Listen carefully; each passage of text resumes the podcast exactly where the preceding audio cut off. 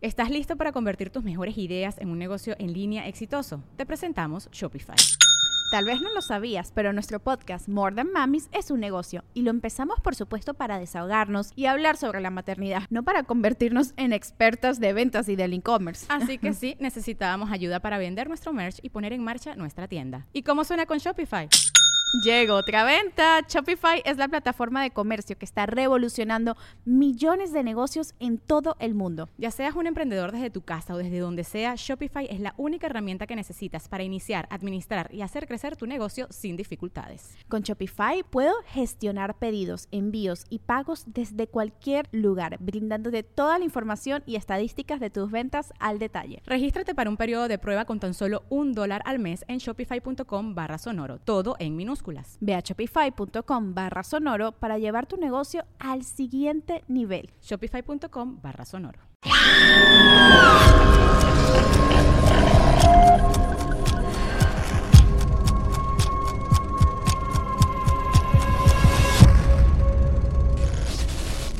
Muy buenas noches a todos, bienvenidos a un nuevo capítulo de Podcast Paranormal. Y hoy, celebrando esta, esta venida aquí a la Ciudad de México, tenemos a Super Cuate, un rockstar. Mau, Mau RG1, ¿cómo estás, bro? Me siento muy emocionado de, de estar aquí contigo. Gracias por la invitación.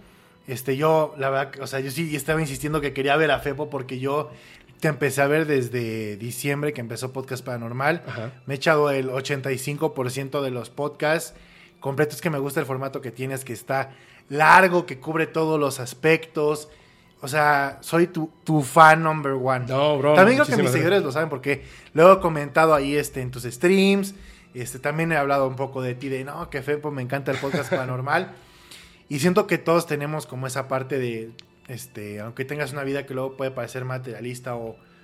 Sí, como que no tocas temas tan profundos, todos tenemos una parte espiritual. Así es. Y gracias por es. invitarme, bro. No, gracias a ti. De verdad, estoy muy emocionado de eh, cuando empezamos a hablar. Y yo ya lo, de hecho, ya lo había comentado yo aquí en un capítulo y te lo comenté hace rato que estuvimos platicando muchas horas. Una vez, yo, ya lo saben ustedes, yo siempre creo que las cosas pasan por algo. O sea, como que hay un guionista y es muy bueno, ¿no? En tu vida. Claro. Y te, te lo, te lo juro, o sea, fue algo así de que cuando tú empezabas tu canal y yo estaba ahí así como en YouTube y dije, ah, está chido. Y me suscribí. De hecho, es, esa Ah, cuenta onda. es así una cuenta súper antigua. Por eso luego dicen que hay un Fepo fake. Es una cuenta que yo utilizo para de repente hacer pruebas de streaming. Es una cuenta Ah, ok, ok, súper antigua. Y ahí es donde yo te, te sigo. Ah, muchas desde hace gracias. muchísimo tiempo. Y entonces cuando de repente vi, dije, ah, me voy a qué buena onda. Así, Y aparte siento que como dices, nada pasa por casualidad. Yo cuando conocí a Fepo ahorita, que ya llevo, no sé, seis horas de conocerlo en persona, este, yo iba pensando cómo será este, en persona, porque luego veo muchos youtubers que cambian mucho en persona. Hicimos un clic así bien, bien cañón. Bien chido. Así como de, no manches, o sea, est- este chico lo debe haber conocido hace años. Bueno, porque pasa por algo, ¿no? Así es. De hecho, tuvimos así como que, ¿sabes qué? Ya llevamos mucho. O sea, ya nos aventamos dos podcasts aquí hablando. Vámonos a grabar. Sí, o sea, básicamente en la comida que, que estábamos comiendo, ah, ya ah, pudo haber sido el podcast paranormal. Sí, de verdad. De hecho, voy a retomar algunos temas porque estu- estuvieron muy, muy buenos, ¿eh? Pero, a ver, vamos a empezar por fuerte. Yo sé que tienes unas experiencias que me gustaría que lo primero, lo primero, lo primero es, bueno, que nos cuentes, yo, yo sé que todo el mundo te conoce, pero que nos cuentes a qué te dedicas y enseguida échate una experiencia tuya. Ok. Este, bueno, yo me llamo Mauricio Riverol. Tengo un canal en YouTube que es MauRG1, que se dedica al mundo de noticias de espectáculo. eh, noticias top, o sea, de que son de tendencias, de tendencias que están en redes sociales. Empecé en 2014, en noviembre de 2014, y ya hasta ahorita me he dedicado a esa línea editorial. Estudié geografía ambiental en la Ah, Universidad bueno. Autónoma de Querétaro y también la licenciatura en comunicación y multimedios en el Simón Bolívar aquí en México. Y pues nada, sí me encanta el chisme, pero también me encanta todo este rollo. El chisme paranormal. El chisme paranormal, claro que sí. Y este, una experiencia, te voy a terminar de contar la que le empecé a contar a Fepo por WhatsApp, Ajá. que dijo que se este, cortó una, Se- nota, se una de las notas. se atora, el audio se atora. O sea, ahí se atoró este, un WhatsApp que le envié. Pero ahí te va la historia. Esta sí es como la única presencia negativa que he visto con los ojos abiertos, es esta. A ver. Bueno, según yo, porque, o sea, sí tal cual, tal cual, esta es la única, sí, de algo negativo. A mí me gusta mucho lo paranormal. Ajá. O sea, como ya lo he mencionado, me gusta mucho FEPO, Podcast Paranormal, y siempre me ha gustado el tema paranormal. Este, y por lo tanto veo películas paranormales, Insidious, de exorcismos y todo. Bueno, un día estaba en una casa donde vivía en Tlalpan, y ahí estaba mi papá, que no le gustan las cosas de terror, y la novia de mi papá, que a ella sí le gustan las cosas de terror. Entonces salió en Netflix este, un documental de exorcismos del Vaticano. Ah, sí, sí. Y este, y te explican cómo es un exorcismo, eh, de que cómo el que sacan, ah, sí, no sé qué. A veces es mucho de películas, o cuando diga pasa en la vida real es porque ya está súper avanzado el caso. O sea, Así sí es. puede pasar, pero ya cuando está muy avanzado. Entonces acompañamos a este sacerdote del Vaticano en exorcismos, o sea, en, la- en la- en el documental. Ah, ok, ok, ok. Eh, no nosotros sí, dije, a ver, ¿cómo? eh, no, sí, en el documental muestran cómo lo van grabando, de cómo está exorcizando a una chica que lleva ya muchos meses este, en el exorcismo. Yo pensaba, por ejemplo, que pues en tres, tres meses ya te lo sacan, pero hay personas que, por lo que veo, que llevan años y que les hacen el rito, el ritual este, varias veces, ¿no? Total, vi una hora y dijimos, ¿sabes qué? Como que sí, como que la vibra no está tan chida. Ya, lo pausamos, este, ya no, no lo vi. Eso fue como a las 6, 7 de la noche. Yo normalmente juego este Fortnite y videojuegos en la madrugada y todo ese rollo. Fortnite, Call of Duty Warzone, todo ese rollo. Uh, Sí. muy bien. Entonces, esa casa es de dos pisos. Cabe mencionar que la casa es de dos pisos y las ventanas de la cocina y de mi cuarto dan hacia la calle. Esa calle es este eh, Santa Úrsula Chitla. Este, bueno, es la colonia Santa Úrsula Chitla. La calle San José Buenavista. Pues luego, si ya no vivo ahí. Para que lo googleen, para que vean que uno cómo está diciendo las cosas. Esa calle, pues no es tan transitada a la- a las 3 de la mañana. Es, como, está lejos, como en medio de un pueblo, en Tlalpan. Ok. No hay. Entonces, yo estaba jugando Fortnite y todo el rollo. Bajé normal. Dije, ¿sabes qué? Voy a bajar por una coca, unas papas, lo que sea. Bajo y escucho. Estaba en la cocina y al lado de la cocina está el cuarto de servicio y escucho que hacen así en la ventana. Y yo, no, yo no sin miedo, yo estaba, o sea, yo ni siquiera estaba en la frecuencia del lo paranormal, yo estaba pensando en el Fortnite, en mis amigos. Entonces me, me asomo y veo una sombra del tamaño de un niño, negra, Ajá. pues una sombra negra, porque pues Claro. está la ventana con un filtro blanco, o sea, no es ventana cristalina. Ah, ok. un filtro blanco, entonces- Como la silueta es lo que estabas viendo. Y vi la manita. Y yo dije, yo no pensé que fuera algo paranormal al inicio. Dije, debe ser un niño que quiere ayuda. Algo pasó. Pensé en abrir la ventana. Dije, pues para yo dije, no, son las 4 de la mañana, no manches, no voy a abrir. Me subo a mi cuarto. Ahí fue cuando me, me entró como el shock. Dije, a ver, no escuchó ningún ruido en la calle. Déjenme asomo de la parte de arriba de mi estudio, donde estaba cuando Fortnite también tiene ventana en la calle. No había nadie. Y como tengo el segundo piso, se ve el panorama. O sea, me subo y pudiera haber visto a alguien o acá o acá. No Al- le daba tiempo de recorrer todo eso porque alcanzo a ver el panorama de la calle que está así y hay otra así. No había nadie. Entonces dije, o sea, yo lo sentí, dije, una presencia me vino a tocar la ventana. Porque, o sea, si hubieras, o sea, yo empecé a pensar todos los panoramas. Mis amigos, Javo y Axel, muy mal, no me creyeron y se empezaron a reír. Ay, no es que puede haber sido un niño o algo así.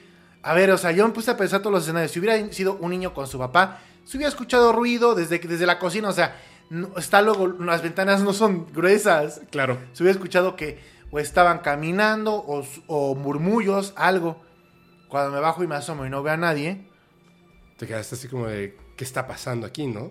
sí, eso estoy seguro. Es porque, porque obviamente por el espacio y el tiempo, y como fue, tú estás seguro de, de que no... Estoy 100% seguro. Sí, no, no era un niño que tocó y se fue corriendo. No. Porque no te quedas ahí tocando la ventana. O sea, generalmente es timbre y corres, ¿no? Cuando estás Sí, chavito, claro, ese algo tipo de quería. cosas. Y a las 3 de la mañana un niño. No exactamente a las 3, eran 3 y media, 3.40, pero Peor. era esa hora más o menos. Y estoy seguro, eh, te lo quería preguntar, no sé tú qué opinas, qué presencia crees que haya sido. Mira, yo, yo hay una cosa. No se vayan a sugestionar, porque, porque esto es. eh, sí le pasa mucho a muchas personas. El tema, obviamente, de los exorcismos tiene que ver con demonios. Yo, desde lo que yo creo, yo estoy más convencido de que no son demonios como tal. Se hacen pasar por la idea que tenemos de los demonios, pero son arcontes y son seres o entidades que no tienen un cuerpo físico y pueden tomar el cuerpo de lo que ellos quieran. Por alguna razón, cuando se presentan, siempre tienen ciertas particularidades. O sea, es como si tuvieran reglas, como nosotros. O sea, no puedo volar, pero puedo brincar. Entonces, hay unas ciertas reglas que, que se comprenden en la realidad que tienen que ver con desde la física, la química, la atmósfera y tal cual la biología, ¿no? Pero ellos están, digamos, como que en esta dimensión, pero no exactamente en esta dimensión, sino como ellos quieren que nosotros los veamos. En todas las narraciones que tienen que ver con demonios, generalmente comienzan con niños. No que sea un niño, sino los demonios se presentan como niños. Se hacen pasar por, como lo de la monja, ¿no? Que dicen, toma la forma de una monja o de un niño para decir, ay, es inocente, es algo que no me va a hacer nada. Exactamente. Entonces, ¿tú crees que se hizo pasar? Tomó la forma de un niño. Generalmente toman la forma de un niño. Ah, eso no sabía. Generalmente toman la forma de un niño. Yo te voy a contar algo. El- yo no lo sabía. Lo aprendí después con las historias que nos mandaban aquí en el podcast. Una vez, en esa casa, la que te conté de, de la entidad, una vez eh, yo me... No me acuerdo, la cosa está en que algo estaba haciendo trabajando o algo así. Llegué tarde, estaba solo, totalmente solo en esa casa. Y esa casa tiene, bueno, es un departamento, tiene tres recámaras. Y mi recámara era la más chiquita, pero era como la más cercana a la cocina. Porque generalmente me paro, tomo agua y regreso en la madrugada. Es, es una rutina constante. Entonces tú reconoces como que el espacio sin, no tienes que prender las luces. Ya claro, sabes cómo ya es. sabes qué onda con el espacio. Lo sabes perfectamente. Entonces está la puerta de entrada y inmediatamente de la puerta de entrada estaba la puerta de la cocina. Cuando sales del pasillo para entrar a la cocina, lo que ves es sala comedor y del lado derecho, digamos, la cocina. Entonces, esa vez recuerdo que yo estaba como cansado, me acosté como a las 3 de la mañana, algo así, me desperté porque tenía mucha sed y salí casi, o sea, como no estás observando el espacio, sino que estás como ta, ta, ta, ta, rápidamente caminas para ir por agua. Cuando iba a dar la vuelta hacia la cocina, en ese momento, o sea, me espanté, pero no, como lo que decías, no pensé en algo paranormal. Es que había un niño. Estaba un niño parado en la sala que inmediatamente cuando notó mi presencia se quedó inmóvil, pero respiraba. Y entonces, yo fue La luz estaba apagada. la luz estaba apagada, o sea, era la silueta de un niño. Y yo inmediatamente, o sea, como fue tan, tan rápido el momento en el que cuando lo vi, no me detuve ahí, sino como que, ay, ya lo vi, y me seguí caminando. Lo que pensé, porque no era un niño chiquitito, o sea, tendría 12, 14 años, o sea, ya era... Preadolescente. Preadolescente, Salto. creo, ¿no? Por, por la estatura. Soy muy malo para calcular. Este, Como algo así. Sí, como algo así. Entonces entré a la cocina, prendí la luz y dije, ¿qué hago? En Ciudad de México. Y lo primero que pensé, dije, ya se metió... ¿Alguien a robar? Sí, un, un- un drogadicto o algo, un chavillo, pues, que, que andaba por ahí, pues, está buscando dinero o algo, ¿no? Y dije, chispas, pero si está drogado, pues me puede hacer daño. Entonces abrí, o sea, pero esto fue Eh, así. Lo primero que piensas es con la lógica. Ah, sí. Claro. claro. Porque está la puerta de entrada. Entonces yo dije, es, se metió, ¿no? Por la ventana no se puede haber metido porque estaba en un tercer piso, pero muy, muy alto, ¿no? Entonces lo primero que hice es, chin, eh, ya no me servía agua, abrí así el cajón, saqué un cuchillo y dije, neta, voy a salir con un cuchillo. dije, bueno, pues que se vaya, ¿no? Entonces fue así como que una, dos, tres, y salí, y obviamente no había nada. En ese momento es cuando caes en cuenta lo que, lo que dice, o sea, tu cerebro trata de buscar la- la- el punto lógico de las cosas inmediatamente fue reconocer que lo que había visto no era lógico por una razón. Sí era una silueta, pero habían unas eh, cortinas blancas y entraba la luz de, de De afuera. afuera. Entonces sí estaba iluminado y tenía una per- eh, peculiaridad, que no tenía rostro. O sea, era un niño, pero sin rostro, totalmente. O sea, no boca, no nariz, no ojos, totalmente sin rostro. Y fue en- hasta ese momento como que me cayó el 20. Y lo que pensé es, estoy muy cansado, eh, algo raro, y dejé el cuchillo, me serví agua, tomé agua, me regresé a dormir. Pero ya me quedé como intranquilo en ese departamento. Yo ya estaba como intranquilo en ese departamento. Cuando pasa lo del podcast y empiezan a llegar correos, es una constante bárbara, al grado que yo dije, no puede ser, y empecé a investigar. Los demonios se presentan principalmente como niños, porque es como eh, digamos, como la grosería, ¿me entiendes? Me pasaron eh, historias donde los niños están haciendo cosas terribles, eh, los encuentran desnudos, se ríen, o sea, hacen como... Híjole, es como, como insultar, no, no voy a entrar en temas religiosos. No, o sea, no quiero entrar en temas religiosos, pero es como insultar la creación de Dios, ¿sabes? Pero es que sin, o sea, los demonios insultan la creación de Dios. Sí, claro, o sea, y esa o sea, es la idea. Si no, si no fueran, demo- o sea, si no se metieran en ese rollo, pues ¿para qué lo toman? O igual lo toman porque le afecta a las creencias de la persona, no sé. Pero este, si, si insultan a que, si no, ¿por qué lo hacen? Es que mira, hay, hay, hay una... Creo que lo puedo decir. Si no, lo, lo censuro. No pasa nada. Yo sé qué palabras puedo decir, cuáles no, yo sé, porque yo ya estudié el algoritmo de YouTube. Es que voy a contar algo muy fuerte. Usa sinónimos. Mira, una persona, una mujer, eh, tiene un hijo, bebé, pequeñito, lo tiene en su, en su Moisés.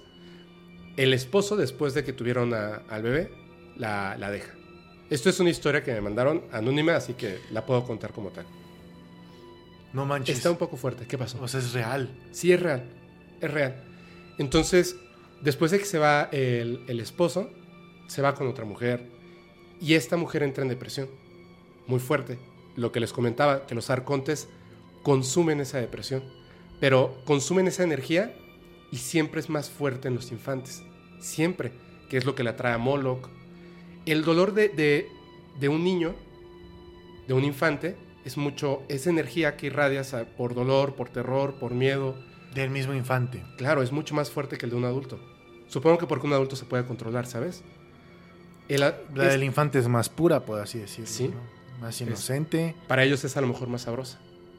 Entonces, ella está en ese punto de, pues su bebé, la depresión, y tiene un sueño donde ella tiene dos bebés. Ella tiene dos bebés, y esos dos bebés, cuando ella los sueña, se pelean entre ellos, pero se hacen daño. Entonces, ella se da cuenta que cada vez que tiene estos sueños, no puede despertar. Y el bebé llora, el bebé necesita comida, y ella no, o sea, no quiere faltar hacia, hacia su bebé, pero quiere tener como, como ese cuidado y no puede. Para no hacer el cuento largo, un día ella eh, sueña que su bebé está llorando y ella se levanta, pero es, es un sueño, no es, no es verdad. Y cuando se asoma al Moisés, está su bebé con un cuchillo en la mano y el otro bebé ya no tiene vida. Está, está llorando y es como, ella narra que en su sueño que es como si no supiera el bebé lo que hizo, pero Algo lo hizo hacerlo, ¿no? Ajá, como que sin querer, al no reconocer lo que es un cuchillo, pues pasó algo, ¿no? Terrible. Entonces se despierta, corre hacia su bebé, que está llorando, y lo levanta. Y cuando lo levanta, debajo del bebé está un cuchillo. Entonces ella, lo que me narra es que ella piensa que ese otro bebé con el que ella soñaba era un demonio. Y que algo quería hacer a su bebé, porque su bebé lloraba. Y ese cuchillo obviamente ella no lo puso ahí. Pero no sabe si sonámbula se paró, tomó el cuchillo y lo dejó en el Moisés de su bebé. O sea, imagínate lo peligroso.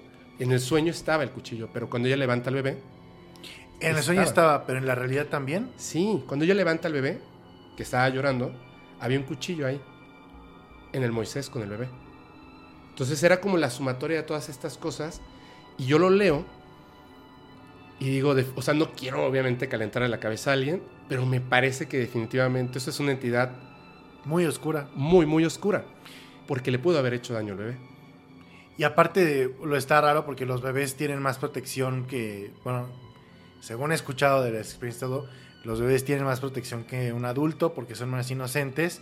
Mi mamá también me ha contado, me dijo que ella empezó a ver, dice, desde que yo nací, y dice, cuando yo era bebé, que ella vio, me dijo, yo lo vi, yo lo vi, como que, este, que vio como una energía ne- negativa, o sea, como, como si fuera una bruma negra así, Ajá. pero con fuerza, quería como entrar a mi cuna, o sea, como así, pero no podía porque tenía como una luz azul arriba, como que así, ¿En serio? ajá. ¿Y como, como que rebotaba contra eso? Ajá, así. ¿Qué hizo tu mamá? No, no sé, no le pregunté qué hizo después, pero me lo contó que eso, eso vio. Pero este, pues sí, híjole, es que está, está cañón eso que me contaste, pero Lo que pasa es que, sí, por supuesto, los bebés tienen, tienen esa Protección. protección. Tienen esa protección, pero ¿no crees que a lo mejor esa protección sea algo que tenga que ver con la conexión con tu mamá? Sí, claro, porque estábamos hablando hace rato que estábamos comiendo que tienes obviamente, nos hemos dado cuenta, Fepo y yo, igual ustedes también en casa, que los hijos, hijas tienen una conexión con su mamá muy fuerte, que luego las mamás te dicen, sabes que esta persona no, ten cuidado con esto, o si algo fuerte te está pasando o estás sufriendo muy cañón, te marcan, ¿qué te está pasando? Sí, así es. Y saben que algo te acaba de pasar fuerte, o ven a, un- a una persona y dicen, esta persona te va a hacer daño, tienen un sentido extrasensorial porque fuiste parte de ella, o sea, estabas conectado, fuiste parte de ella realmente. Y también yo siento que aunado a eso también tienes una protección, este, podría llamar angelical, pero también eh, yo, yo creo más que los ángeles son bien, o sea, son seres de otros planetas, que, como extraterrestres, pero este, siento que sí tienen más protección. Sí. Eso es- estoy casi seguro. Eh, Yo, yo lo que... Ay. A ver. Yo... Voy a contar algo que me cuesta mucho trabajo. Hace ratito te conté algo referente a eso. Nunca lo he contado, pero eh, también te decía, cuando estábamos comiendo, que hubo un momento al principio del podcast y últimamente en el que yo prometí que no me iba a guardar ciertas cosas, aunque obviamente pueden opinar, no es cierto, se lo estoy inventando, o eso no pasó, o se está imaginando las cosas, pero pues yo puedo contar lo que yo viví y, y ya, ¿no? La regla, tú sabes, aquí es decir la verdad. El... Hubo algo que yo nunca quise contar y que eh, de hecho ya lo saben muchas personas cercanas a mí.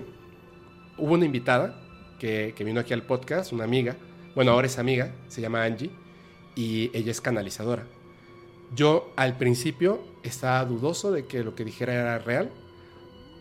Cuando estuvimos grabando el capítulo, yo la notaba que literalmente ella cerraba los ojos y los volvía a abrir mientras yo hablaba. Entonces yo le pregunté, ¿estás canalizando? Y me dijo, sí. Y le dije, ¿lo puedes decir? Y me dijo, no, no. Y le dije, ¿lo puedes decir? De hecho, está en el podcast. Y dijo, me dijo, no, es que ya, ya lo dije, ya te lo dije. Y dije, ah, ok, justo terminando el capítulo. Terminamos, apagué las cámaras, apagué los micrófonos y se quedó sentada. Y me dijo, sí tengo algo para decirte, pero no te lo quería decir en, en el capítulo. En el capítulo. y le dije, ah, dímelo. Pero ella me notó totalmente con esa actitud de, ay, a ver, ¿no? Ajá, veamos si es cierto, ¿no? Así. Y me dijo, mira, no tiene sentido, pero si te lo digo, eh, no te vayas a enojar conmigo. Y yo le dije, no, no, no. Perdón, voy a respirar. Cuando me lo dijo esa vez, en el momento en el que me lo dijo, no tienen sentido estas palabras para nadie. Pero ahorita les voy a contar por qué sí tienen un sentido muy fuerte. Cuando me lo dijo, ya no dije nada, me quedé sentado llorando. Y está, además estaba enojado, bro. Sí estabas enojado. Yo estaba enojado. Después de que lo dijo, yo estaba enojado. Y me decía, no te enojes. Yo le decía, no, no. Y me dijo, estoy viendo que estás enojado. Le dije, no, no pasa nada, no pasa nada. Porque fue tan fuerte en mi cabeza que yo quería entender cómo es que ella podía saber eso de mí. No había forma. Estabas, o sea, te frustraste porque dijiste, quiero buscar la explicación en mi Estaba cabeza. frustrado. Debe de haber alguna explicación, ¿no? Tiene que haber una explicación. La- las palabras que me dijo Angie, y se lo agradezco muchísimo porque me ayudaron mucho en mi vida, me dijo, es de tu mamá. Me dijo, suéltala, no se va a romper. Que ah, para otra persona no tendría ningún sentido. Y te voy a decir rápidamente por qué tiene un sentido. Cuando ella iba a presentar un libro en Campeche, yo la llevé. Yo la llevé, eh, se quedó en, en un hotel, llegaron sus amigos, vinieron desde Hidalgo, desde otras partes para ese libro en específico, que es un libro de, de poesía poemas, erótica De poesías. de poesía erótica y yo vi a mi madre muy emocionada, muy emocionada. Y yo estaba muy contento, entonces ella subió a su cuarto de hotel, nos quedamos abajo, eh, este, este grupo de personas, está, íbamos a comer o desayunar, ya, ya ni siquiera recuerdo bien, cuando bajó y yo la vi venir a lo lejos y yo dejé un espacio para que ella se sentara. Y en ese momento escuché ¡pah! durísimo. Y la vi en el piso corrí y, mamá, ¿estás bien? ¿Estás bien? Pero yo la vi mal. Ella se intentó parar, no, no pudo, se intentó sentar. Le a- hablamos una ambulancia y se había roto la cabeza del fémur el día de su presentación.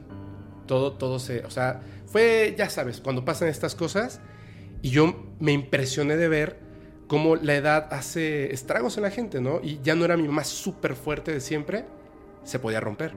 Entonces dije, yo me prometí a mí mismo porque lo, estuve ahí, lo escuché, lo viví, de tienes que ser más cuidadoso. No la debiste haber dejado ir solo, sola, debiste haber subido con ella, etc.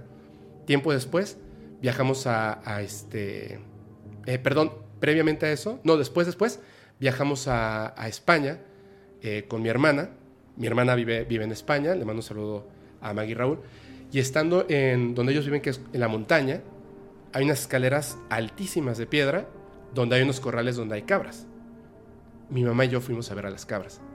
Yo me distraje un momento, me distraje un momento, y ella se resbaló en las escaleras hacia atrás. Y gritó, pero estaba a esta distancia. Y yo no reaccioné en agarrarla. Yo no reaccioné en, en tomarla. Y ella se la atoraron los dedos en la reja y solo por eso no se cayó a las escaleras. O sea, ahí hubiese Se quedado mi alcanzó a agarrar, se alcanzó a agarrar para Sí. no caerse. O sea, yo ya no tendría mamá, si, pero yo no reaccioné. Entonces, yo estaba como en mi cabeza así, ¿cómo es posible, no? O sea, ya se rompió una vez, no te puede volver a pasar. Y cuando comenzó la pandemia, que esa, por esa razón yo no la había querido invitar y que fue un proceso difícil, eh, yo estaba en su casa, yo me iba a cambiar a, a otra casa a vivir con una chica, lo que te conté, y este, estaba yo en el segundo piso, ella estaba en el piso de abajo, y de repente escuché un sonido Otra vez. Pac. ese sonido. Y lo primero que pensé es, ya se me rompió. Y bajé y estaba en el suelo. Ay, no puede ser. Bro, ve, estoy... No puede ser. Hasta yo también empezaron a sudar las manos también a mí. Y fue, fue muy difícil, bro. O sea, fue, fue muy difícil. Y eso que yo he visto a tu mamá, que Uf. se ve una mujer entera, se ve. Bueno, hubo un punto en el que estaba casi, casi como un vegetal. De verdad. De verdad. Por eso es que eh, eh, tenemos que tener mucho cuidado con estas cosas. Pero son cosas que nadie sabe porque están en mi cabeza. Claro, claro. No es algo que te la pasas contando. No, claro. No, no. Y, y nunca le había dicho a nadie que yo tenía ese sentimiento de que se me podía romper mi mano. Sí, sí, sí, claro. Y mi madre me dijo, ya estando bien, porque cuando ella camina, yo, yo la agarro y me dice, no, yo puedo. O sea, yo puedo, o sea, por- no me agarres, ¿no? Y si hay una bajadita, le digo, mamá, cuidado, cuidado. O sea, sí, ya me quedó ese Ya te trauma. quedaste predispuesto de no Sí. se vaya a romper mi mamá, porque obviamente quedó un trauma muy se fuerte. cae y se cae y tienes miedo a que ves un escalón y dices, mamá, Yo tengo, déjame te yo tengo agarro". miedo de que mi mamá se vaya a romper, esa es la verdad. Pero no lo había asimilado. Y de repente, Angie me dice eso, una persona que, que acabo de conocer, y pues, me rompí yo en ese momento, ¿me entiendes? O sea, fue muy fuerte, fue muy fuerte. Y este, pero el escucharlo de ella, de, cualquier otra persona, el escucharlo, el asimilarlo, es cierto. O sea, cambiaron muchas cosas en mi vida. Cambiaron muchas cosas. O sea, el tener seguridad en la vida, ¿me entiendes? Cambiaron muchas cosas. Porque si fuera de otra persona y con el respeto de todos mis familiares, no sentiría lo que siento. Pero con tu madre, es que tienes una conexión toda la vida. Claro, claro. Fuertísima. Sí. O sea, li- literalmente tienes una conexión paranormal. Claro. Que no se entiende, pero está ahí. ¿Cierto? Y, y más yo lo siento como, como hijo, o sea, mi mamá puede estar triste o algo así, igual es porque estoy muy metido en el trabajo, que ahorita estoy como en una onda energética de enfoco toda mi energía a- al trabajo, igual es por eso no lo sé, pero yo, yo lo veo más con las mamás hacia los hijos, y de que te digo, estás triste y te hablan. Eh, Más cuando estás en un momento crítico de tu vida, tu mamá lo siente. Sí. Y lo sabrá la gente de la audiencia que también le pasa a sus mamás. Con los papás no pasa. Porque no te llevaron cargando pues, Exactamente. la pancita, ¿no? Exactamente. Pero sí es. Yo por eso creo lo que contabas de, de que tu mamá veía eso. Sí. Por todo lo que, que hemos platicado, que ahorita tenemos que entrar más a profundidad. Es que. Y voy a hacer así ese paréntesis. lo- la gente se acostumbra a, verte de una manera. Y de repente no, ese no es todo lo que tú eres. Claro, una cosa es mi trabajo de que, ah, me gusta, pero es mi trabajo, o sea, mi vida, pues yo, me la la- mi tiempo libre lo divido casi en dos, en cosas este, paranormales, por así llamarlos, que no es morbo, es simplemente, es me gusta investigar que lo de las familias más poderosas del mundo, lo de los ovnis que me, me- me tocó ver real, o sea, cañón, este, y cosas de tecnología, esa es mi vida, a mí... Si mi trabajo no fuera hacer chisme, pues ni siquiera vería revistas de chisme. me- No me importa, güey, realmente, güey. Pero, o sea, es la gente como ve la parte de tu trabajo y ve esa cuarta parte. Pero también eres una persona, o sea, todo lo que has contado, que existe... Es que Fepo ya sabe todo Sí, lo que le he contado. ¿Por qué, por qué no nos cuentas? Cuéntanos, sí, cuéntanos, es que cuéntanos. hasta, hasta noté tu vibra, tengo cosas de que.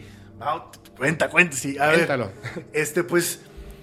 Eh, pues voy a comenzar contando lo del ovni, que desde ahí este, cambió mi vida, cambió mi percepción de la vida porque Yo viví en Querétaro, bueno, yo nací en la Ciudad de México y a los siete años mis, mis papás me llevaron a vivir a Querétaro y estudié primaria, secundaria y prepa con los hermanos maristas en el Instituto Queretano San Javier. En Querétaro, pues es un pueblo grande. y este, y obviamente eh, el cielo es despejado. Vas a Tequisquiapan, me tocó ir a Tequisquiapan y ver como un objeto negro en el cielo que no se mueve. Ya sabes, ¿no? Como lo ¿De que- día?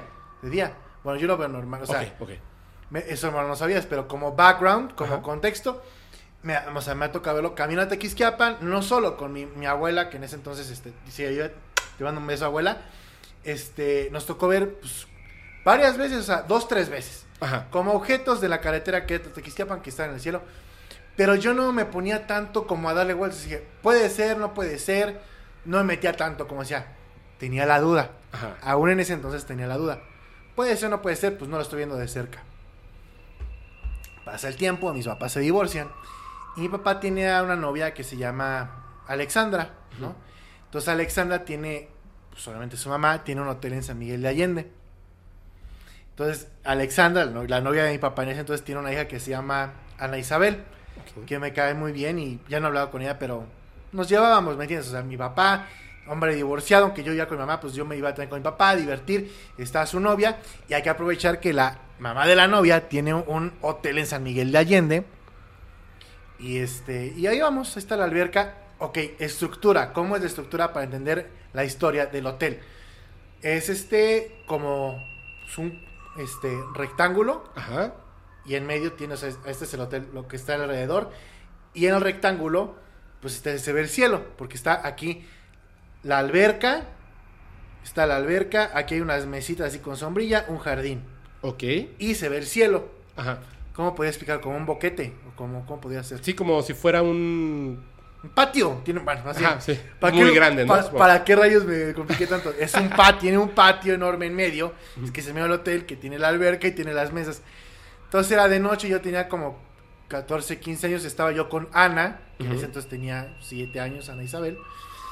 Y este, estábamos ahí, nuestros papás estaban creo que en la habitación, no estaban ahí presentes. Y Ana me dice, mira en el cielo. Volteo y si pueden reír no me importa, o sea, yo sé lo que vi y yo no lo vi solo. Una nave como la de encuentros cercanos del tercer tipo, La principal, la grandotota. Sin que estuviera como hacia abajo algo, o sea, estaba como yo la, la- uno lo recuerda más plana, en vez de la nave tiene es como así y tiene aquí como Sí, sí, sí. como una cosa así. No esta era pues así circular, sí tenía luces, así, pasando lentamente en el cielo, cubriendo todo el espectro que se veía del hotel. O sea, por eso les lo expliqué. Es un patio y todo mi campo, mi campo visual, O sea, cubrió todo. todo, gigantesca. todo, todo lo que se veía. Y no pasó rápido, pasó lento, Ajá. sin hacer ningún sonido. Yo, pues, yo, yo- yo sé que escucharía como algo, como un avión así. Nada, pasó lento así. Terminó. Volteé a ver a Ana. Ajá. ¿Y cuál fue nuestra reacción? Emocionarnos. Esa fue la reacción. Chido. ¡Wow! No manches, ¿de qué? Fuimos con nuestros papás, le dijimos, yo tenía 15, o sea, yo era también más creíble. Ujú. Dije, pasó esto y esto y esto. ¡Wow! O sea, no sé, no sé si nos creyeron o no, porque, digo, puede sonar como muy. Neta, así de grande la vista, todo color. Sí. Y desde ahí, no me tengo que pelear con nadie de si existen o no los ovnis. Yo sé lo que vi, si la gente no quiere creerlo, pues no lo crea. Yo sé lo que vi desde ahí, no me lo puede negar nadie. No, ya, y te, te respalda el Congreso de los Estados Unidos. Que ya sacaron los. Sí, ya, ya, ya. Y desde hace mucho tiempo. La CIA ya, ya había sacado, el FBI, perdón, de The Vault se llama, donde tienen documentos desde 1930 eh, con evidencia clara, uy, más allá de seres extraterrestres. Pero ¿sabes qué? Siento que el ser humano tiene mucho ego. Te voy a decir por qué. Porque yo también incluía de esos, decían. ¿Y por qué si existen los extraterrestres, por qué no se muestran ante nosotros? Es que no nos vayamos a ver. El ser humano, si te das cuenta, se está poniendo como centro del universo. Sí. ¿Tú crees que los extraterrestres o las naves no se están mostrando por ti? Pues que te- mucha importancia te das. Igual es porque no se les pega la gana. Así es. No, igual dicen, "No, es que nos vamos a asustar. Igual les vale que te asustes. No les importa. Es que van a ver que los gobiernos no les importa igual. Es porque no se les pega la gana. Y ya, no es porque el gobierno, porque te vas a asustar. porque no quieren o porque no sé. Es que la, la realidad también funciona de una manera distinta entre los, los distintos tipos de seres vivos. Hay una referencia muy interesante en un libro, que de hecho también sale esa referencia en una película, eh, de Mothman Prophecies, con Richard Gere. Está basado en el libro. De hecho, el autor sale ahí con él. Eh, Mothman es el hombre Polilla. polilla, que Polilla. Sí, sí vi ese capítulo. que le dice, pero ¿cómo es posible que, que existan y por qué se presentan de esa manera? O sea, tan extraña, ¿no? No, no me refiero a la manera en la que aparecen, sino que se escuchan susurros, te hablan por teléfono, se escucha una voz robótica, que tiene que ver también con Stan Romanek, etcétera, etcétera. Muchas cosas. Pero bueno, es... Y le explica, le dice, mira, si hay una hormiga, un grupo de hormigas caminando por la pared, tú las ves, ¿cierto? Sí. ¿Ellas te pueden ver a ti? ¿No? ¿Para ti es importante que ellas sepan de tu existencia? No. Y si tú quisieras explicar a las hormigas que existes, que las puedes ver, que puedes decidir acabar con ellas o permitirles seguir con vida y que no eres un dios, ¿cómo se lo explicas a las hormigas? No puedes. Seres extraterrestres que no son deidades, simplemente están más avanzados evolu- eh, evolutivamente, tecnológicamente, a lo mejor sí quieren hacer contacto, pero nosotros no tenemos la capacidad de poder comprenderlo y entenderlo. Digo, están los, eh, los círculos en los campos eh, de cultivo. Que también no lo dicen, entendemos. según he investigado, dicen que hay varias teorías Diego, que puedes encontrar. Cada quien tiene su teoría y su investigación. Que hay un tratado galáctico, Sí, dicen. la de que- federación. de- ajá, de que no meterse con la Tierra. Así es. Y dicen que, o sea, están cuidándose. Dicen, si no existe ese tratado galáctico, ya se han metido, ya se han metido antes. O sea, ya hace muchos años ya se metieron. Muchísimos dicen que los, este, los, no sé si los, ¿cómo se llaman? Los reptilianos, los, no sé si son los de Pleiades. Los ¿no? pleiadianos. los pleiadianos, o sea, muchas razas, ¿no? Pero dicen que no, o sea, una teoría que no se meten con la Tierra porque tiene un propósito la Tierra y muchos de otras razas están viendo qué onda con la Tierra, o sea, están como experimentando todo ese rollo, están metidos con nosotros y se no se metan con la Tierra. Si no existiera eso, ya quién sabe qué hubiera pasado. Este, según esto ya este Venus también ya tuvo vida y se lo echaron. Y Marte Y Marte ya tuvo vida y también pasó algo. se autodestruyeron. Se autodestruyeron. pero dicen que, o sea, la Tierra, pues seguimos aquí, pero la Venus ya, ya tuvo vida y creo que fueron los reptilianos quienes, este. Le dieron, Le dieron. adiós. De hecho, se supone que todavía hay vida. Ya ves que hace poco descubrieron que había gas de metano que solamente es producido de manera Por- biológica. Por hechos, hechos orgánicos. Así es, pero no había poquito. Hay mucho. Hay mucho. O sea, lo que significa que hay mucha vida. Mucha vida. Y no puede ser de manera natural. Que eso me encanta, ¿no? Así como que, mm, sí, no, no puede ser de manera natural. O sea, Claro. ahí hay vida orgánica. El, esto de, de- se llama, le dicen la eh, Federación Intergaláctica, ¿no? Se supone. Sí. Que, que no se pueden meter porque la respuesta al por qué no se pueden meter es como, a mí me parece muy interesante, si es que es real, y me parece como, como que a mucha gente le puede causar como que un conflicto incluso espiritual. ¿Quiere quiere decir que somos laboratorio aquí? Sí. Sí, dicen que somos el laboratorio. Somos un laboratorio. Y somos como unos, como unas este, ratoncitos de laboratorio. Y están ellos como observando si somos capaces de evolucionar hacia ese punto donde ya, ahora, bienvenido a la Federación Intergaláctica, pasaste esta etapa infantil y no te autodestruiste como pasó en Marte. O no. Y entonces dicen, pero ¿cómo va a ser esto un laboratorio?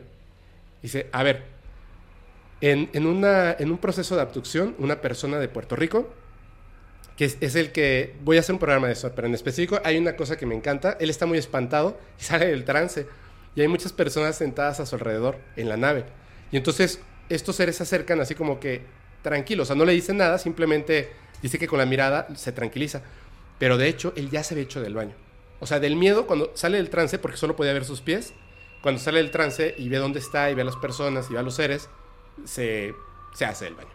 Lo tranquilizan y eh, llega un ser que es como un ser humano. Muy perfecto, que tampoco puede hablar, pero se comunica telepáticamente y le dice, tranquilo, no, no les va a pasar nada, no les vamos a hacer nada y al ratito te vamos a regresar a donde tú estabas. Eh, él tiene muchas preguntas ella se da cuenta, está, eh, era una mujer, sí, y le dice, bueno, pregunta lo que tengas que preguntar, pero haz preguntas inteligentes. Entonces le pregunta, entre varias preguntas que hace, una es si existe Dios, que esa ya le había contado, que les dice, dice sí, pero no es Lo que tú para piensas. nada lo que ustedes creen. O sea, no tiene ni caso que te lo explique porque no están ni cerca de entender lo que es Dios. Y la segunda, o sea, de entre las otras preguntas, le dice que, o sea, ¿por qué no es abierto el contacto?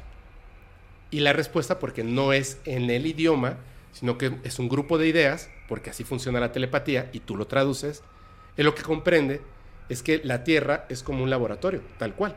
Sí. Es- son, somos un experimento, aunque suene feo, Pues sí, la verdad. Pues, Eso ¿qué es. te digo? Sí. y él duda de la respuesta que está teniendo. Duda que seamos un experimento. Por el ego. Es por el ego que tienes interno de cómo yo voy a ser parte de un laboratorio. Pues Claro. sí, brother. Y le dice, este cero, o sea, le pone una idea.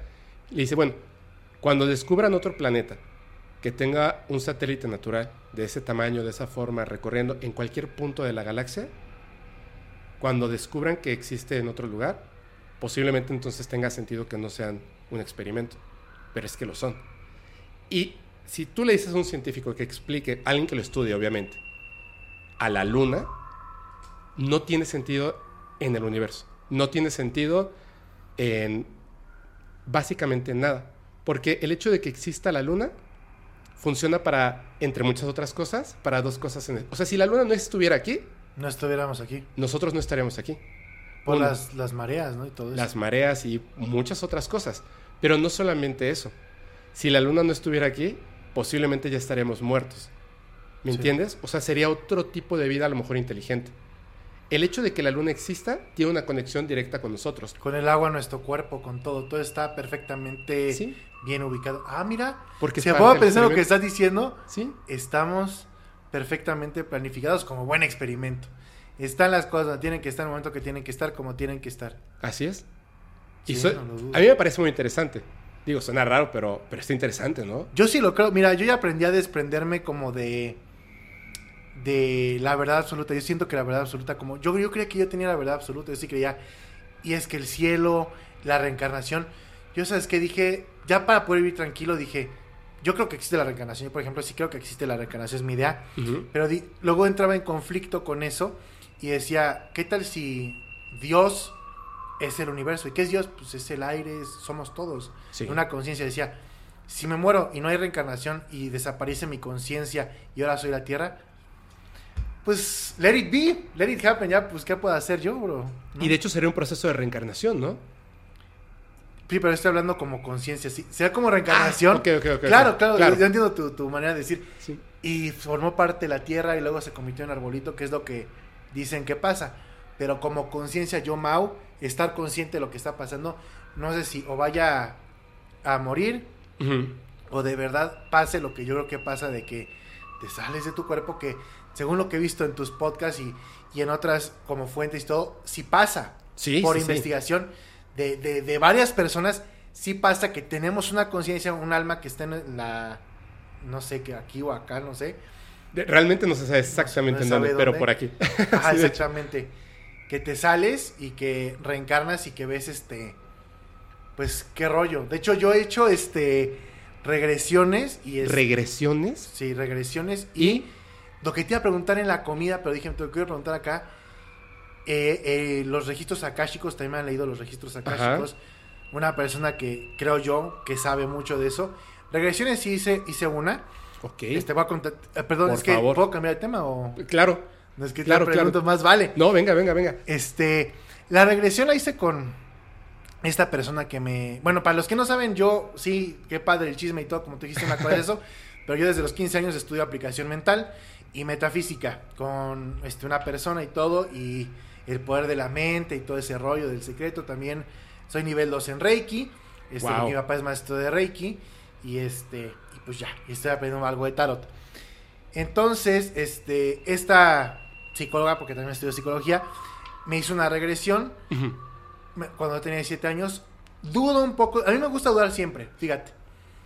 Dudo un poco porque siempre tengo la duda. ¿Qué pasó en la regresión? Te lo voy a contar, pues ya tiene tiempo. A ver. Regresé, este, bueno, obviamente me acostó, Ajá. este, de lo que me acuerdo, este, una campana, música e instrucciones, ¿no? ¿Y qué ves? Y yo me vi como una mujer, pues yo como, como calculaba las vestimentas y todo, como en los años 30, que yo era la mujer Ujú. y este y estaba sola, no sé si mis hijos me habían abandonado o algo así, pero ya estaba yo como que crecida. Y ya, es, es- es- es- como de lo poco que me acuerdo y como, sí, como en los años 30. De la regresión, lo que me interesa más son los registros akáshicos. Ajá. De la regresión nada más hice una y ya este, y siento yo que tiene que ser alguien muy preparado para ese rollo y tienes que estar muy conectado para ese rollo de la regresión. Yo no creo que sea... La regresión para los que no saben, no sé si sepan, es que te- un, a un guía te guía a tus otras vidas para que puedas ver qué onda con tu vida actual, porque luego cosas que tú no resuelves en otras vidas, vienes a trabajarlas en esta vida Así es. hasta que no termines de resolver el problema. O luego con personas que conoces, yo por ejemplo puedo haber conocido a Fepo en otra vida, pudo haber sido un amigo de la escuela.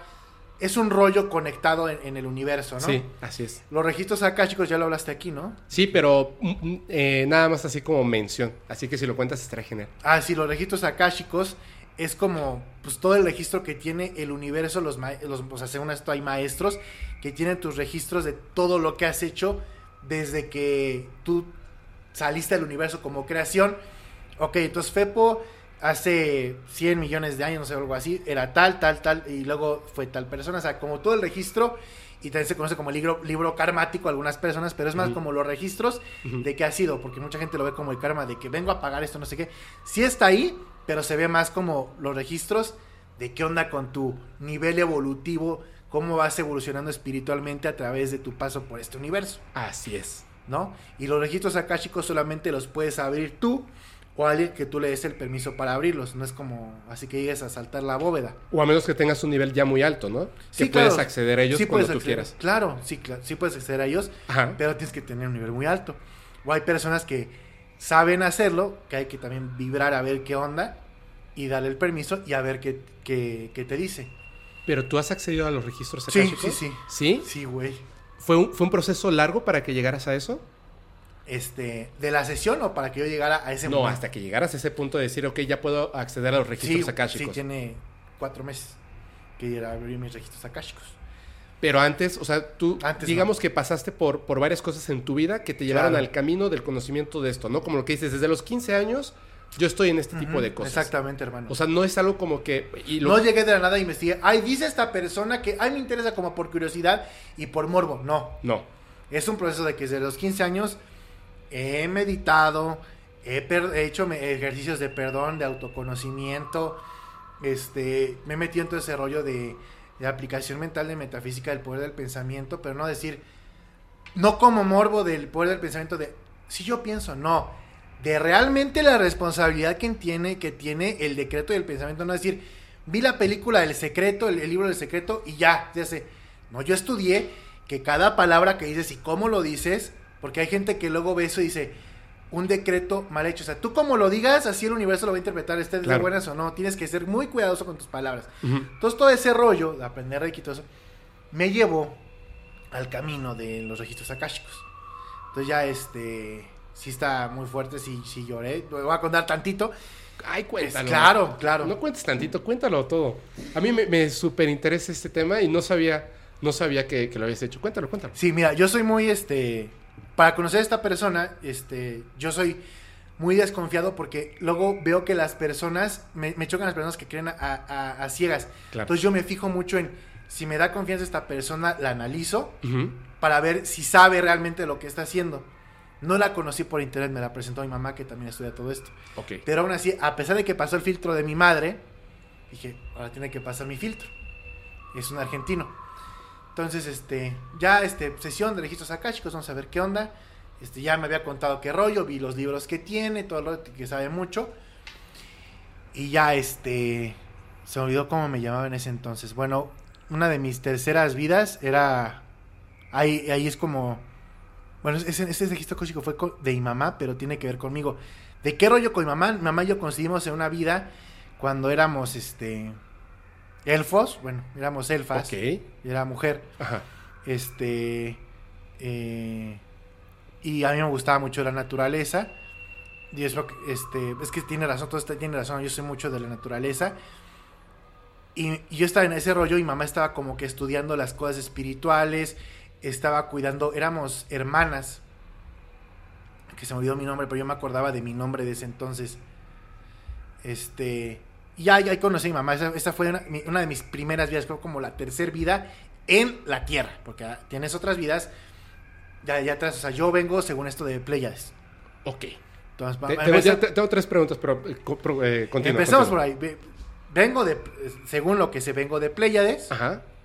ya viene de Andrómeda. Ok. Mi tercera vida en la Tierra, este, fui esa elfa Ajá. Y ya, este, ah, bueno, ¿quieres hacer la pregunta antes de que sea con las otras vidas? No, continúa, continúa.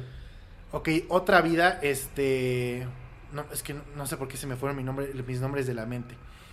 Eh, yo fui también, este, Napawi, no me acuerdo cómo se llama. Yo era, este, una piel roja, Ajá. en, en Arizona y, y, pues también me gusta. Es que yo siempre todas mis vidas he estado muy conectado con la naturaleza. Ahora te cuento eso. O sea, yo si pudiera, y es más, yo voy a vivir este, en el bosque. O sea, a mí no me gusta la ciudad, me gusta el bosque y todo ese rollo. Y pues estudié geografía ambiental. Este, la tribu esa. Pero eso fue como esporádico, mis vidas como así, sin, sin como un objetivo. Después le dije a este cuate, yo tengo un problema con alguien, este, X, ¿no? Este, un familiar, ¿no? Así puede decir, un, un tío o algo así. Entonces, este, le dije, ¿qué onda con, qué onda? Vamos a ver qué onda. La época vikinga, güey. Ok, tú eras tal persona y tú esta persona, o sea, era tu hija. Y tú te fuiste a pelear y no regresaste. Y esta persona se quedó sentida contigo de Como el abandono. como el abandono y por eso es ese rollo. Este, y ya hasta me dijo que, que en qué batalla morí y todo ese rollo. No me, no me acuerdo bien de los nombres, los tengo anotado, pero no lo tengo. Pero bien detallado todo el rollo de, la, de las vidas. Y sí, o sea, yo por ejemplo, bueno, lo voy a decir, pues la neta, o sea, yo desde que nací, no sé si es porque he sido más veces mujer o no, pero yo pensaba que de, de chico que yo era mujer, porque yo me siento más identificado con el género femenino Ujú. que con el masculino. Pero no me, o sea, estar, no, a mí no me gustan los hombres, a mí me gustan las mujeres, 100%. Sí, no, es otra cosa, ¿no? Es, es, este- Es simplemente la sensación de que mi mamá sabe que yo le dije cuando iba al kinder, mamá, este, yo quiero llevar aretes. No, ¿cómo? Y más en los noventas, ¿no? Pues que ya, ya, ya salió mi hijo volteado, ¿no? Y más en ese entonces, pues estaba mal visto, ¿no? No, a ver, y hasta me puso uno así, ay, no duele, no, entonces no quiero. Así, ¿no? Ese es como un niño. No, mamá, quiero un anillo. Este, así, pero no, no de reclamo de, estoy escuchando déspota. Mamá, quiero un anillo. Y ya, este, sí, me, me llevaba mi anillo acá y toda la onda. Ya después ya pasó el tiempo y ya. Pero siempre me he sentido identificado como más emocional, como en el ámbito de las mujeres. Más como de ese rollo. A pesar de que me gustan las cosas de hombres y me gustan las mujeres, tengo como esa más como esa identificación. Sí. ¿Sabes qué? De, de hecho, creo que por eso hicimos clic tan fuerte. Yo también. Ah, ¿también? Súper fuerte. Súper, súper fuerte. O sea, yo, eh, híjole. Ah, La gente lo sabe. Digo, yo, yo soy bien, eh, soy como muy sentimental. Y de repente incluso con amigas, le mando un saludo a Susana, que me dicen, no, que mira que la motocicleta y que los coches y tal. Y yo así de... No, a mí no me... O sea, eso no me... No sé, o sea, no... No me gusta, ¿no? O sea, yo Sí, claro. prefiero... Me, me encanta, les voy a decir algo, es un, es un, un gusto culposo. Me gusta leer libros o eh, películas que de verdad sean como de esas para llorar. Sí. Y lloro así, y me encanta platicar horas con mujeres. Me fascina. O sea, hago como que clic rápidamente con eso. Sí, muy fuerte. Es, Exactamente, yo soy, este, no sé si es que el machismo que tiene que ver con la sociedad, pero yo también soy muy sentimental de que lloro y digo, no, no, no me tienen que dar pena llorar, o sea, soy hombre y lloro, este, los automóviles, pues sí, ahí están rodando ya, ¿no? ahí está, güey. Sí. Ahí esa cosa rueda. Pero sí me gusta, por ejemplo, el rollo de, no lo puedo decir en YouTube, pero las de, no puedo decir la palabra, de, de- de tiro al blanco y todo, sí me gustan cosas así como de, sí, soy, sí soy, pero también no está, o sea, yo también sería una buena mujer, güey. La nena, pues lo voy a decir, pues, ¿qué? sí, yo, yo- Me encanta cocinar, güey, me fascina cocinar. Qué chido, qué chido. Y es que también son cosas que, que por la manera que está la sociedad, como que la sociedad dividió, a eso me- la verdad yo lo detesto, Así de, estas son las cosas de, de los niños, azul y rosa las niñas. Mal. Así de, imagínate, ah, nada más para que tenga una idea. Porque sí, yo creo que, que estuvo mal de la sociedad todo eso. Me acuerdo cuando salieron unos Converse negros con rosado. Y yo dije, yo quiero esos. Entonces, yo calzo del 8. Y esos solo salieron para mujer en México. Hasta el 6, ¿no? Ajá. Entonces no los conseguía. No los ¡Qué conseguía. horror! ¡Horrible! ¡Qué horror! Y yo llegaba así y me acuerdo que en ese entonces eh, esa novia que tú, tú sabes de quién, así que he platicado, bueno, se fue hasta Pericuapa y andaba por todos lados tratando de conseguirlos para mi cumpleaños y pues no se podía. Y, y obviamente llegaban y pensaban que era para ella. Decía, lo necesito en 8. No, ¿cómo no hay en 8? Porque estos son para mujer. Sí, pero son para mi novio, sí. Y se le quedan como bien raro. güey. Y nunca tuve mis Converse eh, rosados con negro. Y supongo que estaban increíbles. Sí, estaban bien No chidos, pero ser. pues eh, México machista y yo así de, güey. Ah, bueno, X, ya. Ah, y también hablando de eso, este, hace un mes fui a, aquí a la Roma y había un bazar y había una sudadera azul con rosa, güey, y tenía un unicornio atrás, pero de peluche bien chido, Ay, pero chido. bien chido. Y le dije a mi amigo, güey, no me veré medio, medio acá, así como ya sabes, a manera con esta. No, está bien chida, güey, me dijo. Y que me la compro, güey, ahí dándole el video así con mi este de peluche de unicornio, güey. No, está súper chido. Oye, a ver. Ay, tengo, tengo unas preguntas que, que salieron de todo esto.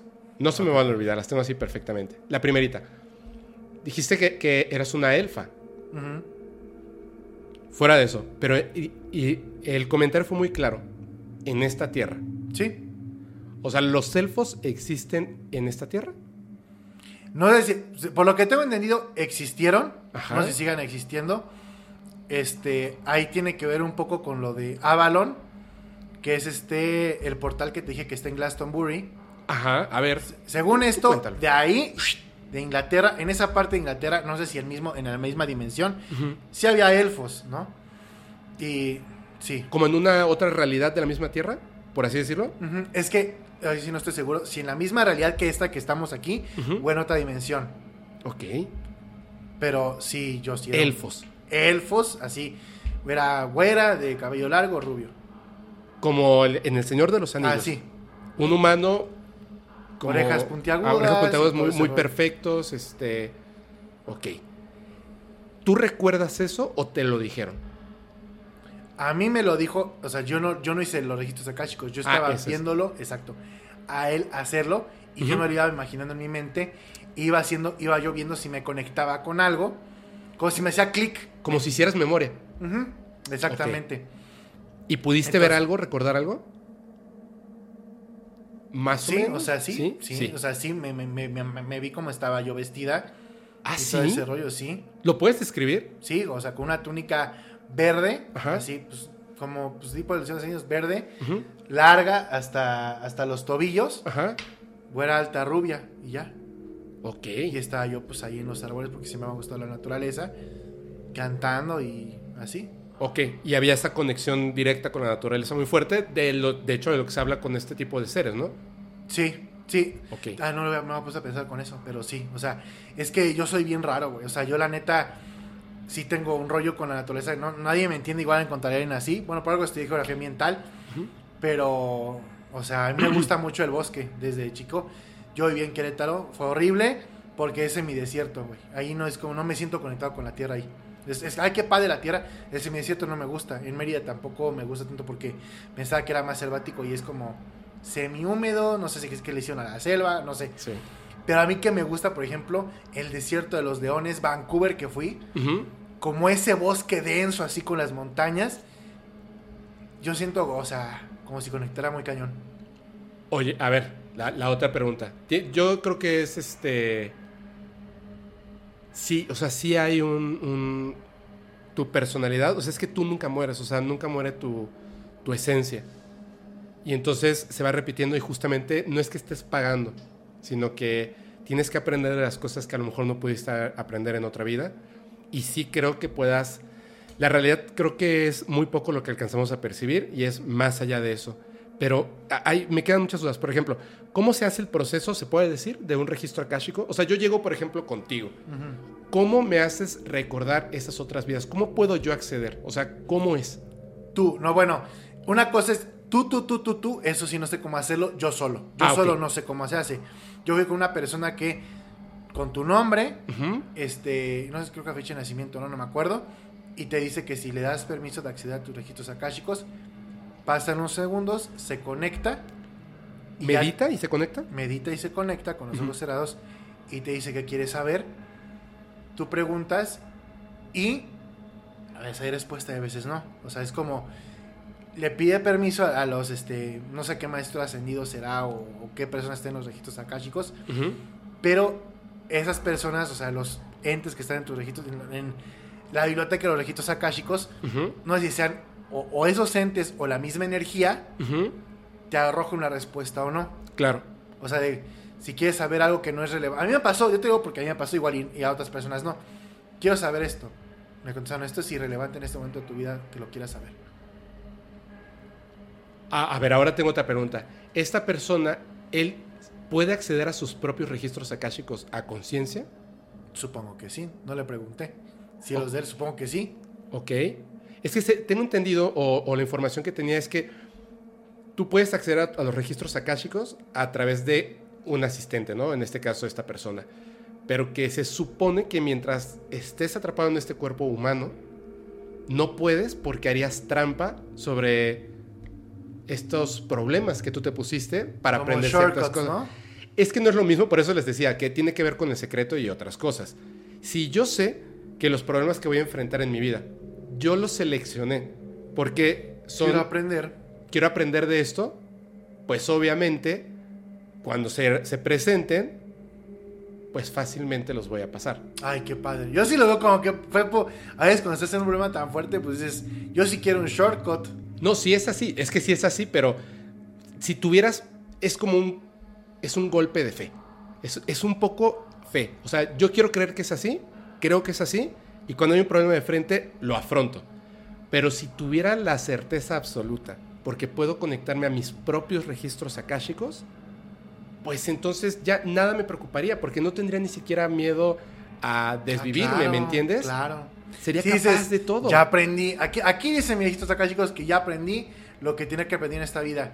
¡Viva la peda! Entonces, pues, claro, pues sí. Ahorita que veníamos en el coche, Sí. tú me platicaste algo así como muy, muy personal y yo te dije, es que, y yo te platicé algo muy, muy personal y te digo, incluso conscientemente, que yo sé que no me tengo que meter en eso y me lo estás contando tú y te digo, y conscientemente, ahí estoy en el problema. O sea, yo voy así de, Yo creo que nada es por casualidad. O sea, yo creo que si tú buscaste una respuesta del universo, lo, lo lanzaste igual, consciente o inconscientemente. ¿Qué onda con esto? Y lo lanzaste al universo, el universo Ajá. te regresa la respuesta, a, ve- a veces a través de pero mí. ¿qué vas a hacer tú con la respuesta, no? O sea, ¿tú crees que yo me voy a alejar de eso? Que si yo creo que te vas a dejar de eso. Como te dio primera impresión, no, y después yo creo que sí. O sea, yo, primera impresión como que dije, lo estaba pensando y después dije, creo que va a ser conciencia de decir, sí. Quiero con todas mis fuerzas. Quiero con todas mis fuerzas, pero no lo sé. Eso es lo difícil de ser un. es que hay personas que luego persona. dicen, sí, yo lo sé, pero hay personas que dicen, hasta que no me duela cierta cosa o hasta que no lo viva, hasta que no termine de aprender, pues, o sea, sí, pero a veces a mí me frustra ver a los demás compañeros, a mí me frustraba verme yo mismo, ya, ya quería salir de ahí, ya quería salir de ahí y no podía, no podía. Y era algo horrible, pero yo sí veo a alguien más que está pasando algo, una prueba. Yo digo, ¿sabes qué, hermano? Mejor aprende antes de que te lleves un golpe.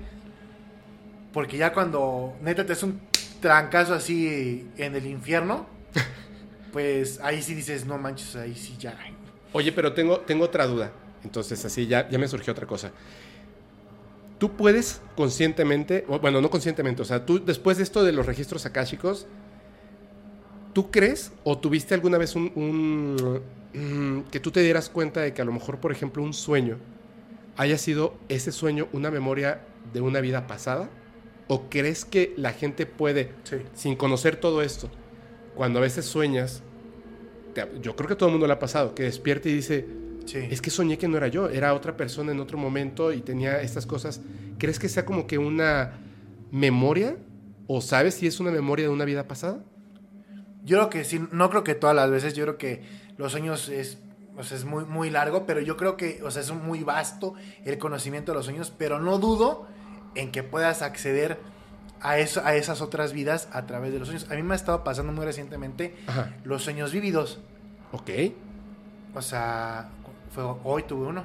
Ah, caray. ¿Qué fue? Hoy tuve uno, este, ¿qué fue? Este, pues ahí que ya tenía una chica y todo ese rollo y así, y que, ajá, y que mi mamá está, o sea, mi mamá me decía, no, pues que esta es como tu pareja ideal y todo, yo me acuerdo que veía como esa pareja como de, este es como de una educación buena y todo ese rollo o así, pero no es un sueño como de, ay, lo soñé, qué bonito, lo sentí. Y también hace tres días tuve otro, pero son sueños como muy reales. Con esto no estoy refiriéndome a una vida pasada. Estoy refiriéndome, hablando de los sueños, que puedo ser yo en otra re- realidad alterna, Ajá. o en el futuro, o en otra dimensión. En el futuro, ¿me entiendes? Como un desdoblamiento porque el tiempo también es percepción. Recuerda Sí. que entre más te acercas a la velocidad de la luz, o sea, hay maneras de, de, de que pase menos años. O sea, es, es muy subjetivo y apenas el ser humano apenas puede llegar a entender el tiempo. Pero yo sí me he visto así como de que, ¿qué fue eso? Ah, Ah, bueno, eso te Ah, también sí. te va. Sí. Yo, ¿qué, ¿qué es eso? Pero sí, o sea, ¿por, por qué te digo esto? Es que va vinculado, no, no algo mafufo, sino que mi mamá ya me había contado como de algo de, es que yo, ella que me dice todo, yo creo que la persona con la que estés va a ser así, así. No sé, yo me quedé pensando y me, antes de venir aquí, me dormí, otra vez me desperté y me volví a dormir y estuve el sueño vivido como con esa persona que no la pude ver a los ojos, pero sentía su vibra. Cómo es, qué respuestas me daba, güey. Y dije, ¿Y cómo "Ah, te sentías tú, no? Estar en ahí. paz. Dije, eh, es estar con alguien que te sientes en paz, que reacciona ante situaciones de la vida con la misma educación que tú. Y no hablo de como hoy soy la reina de Inglaterra, sino como de tu manera de ser, digamos no educación, tu manera de ser, Ujú. como que sí, como que sentía como co- cosas así como...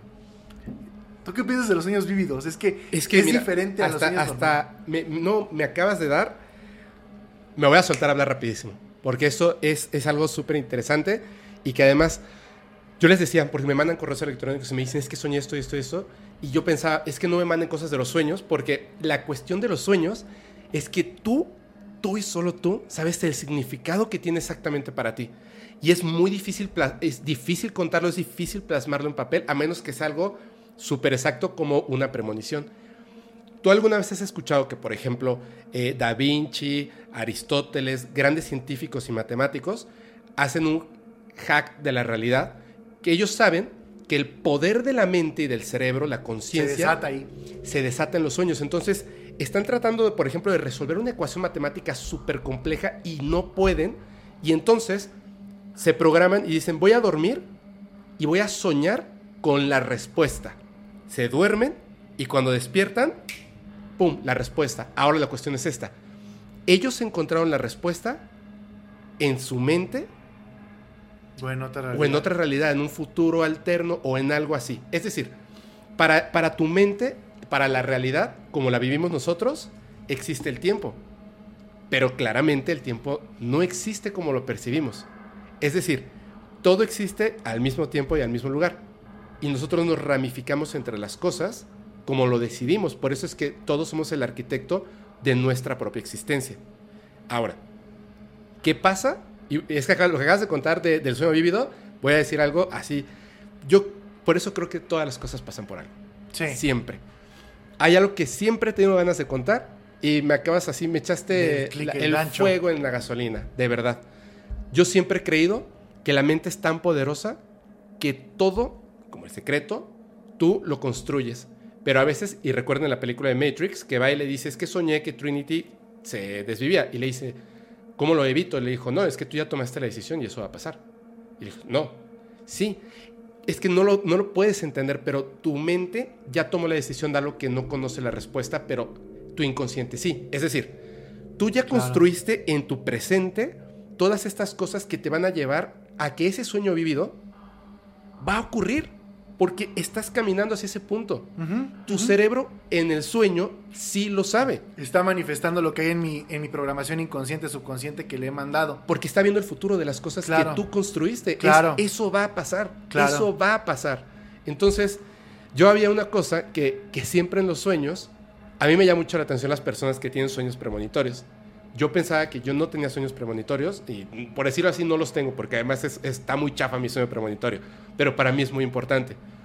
Yo te conté de, de estas personas y, y son personas muy importantes en mi vida que por una u otra razón, pues al final yo he terminado soltero, pero sí las sí han marcado algo muy importante en mi vida, de verdad.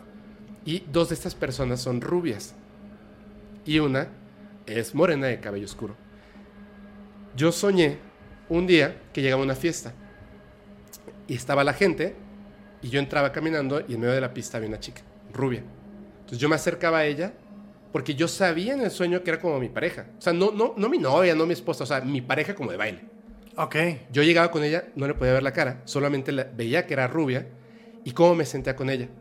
Y después de bailar con ella, había algo en mí que me decía como, como uff, esto te va a doler mucho, y la soltaba. Y luego me despertaba.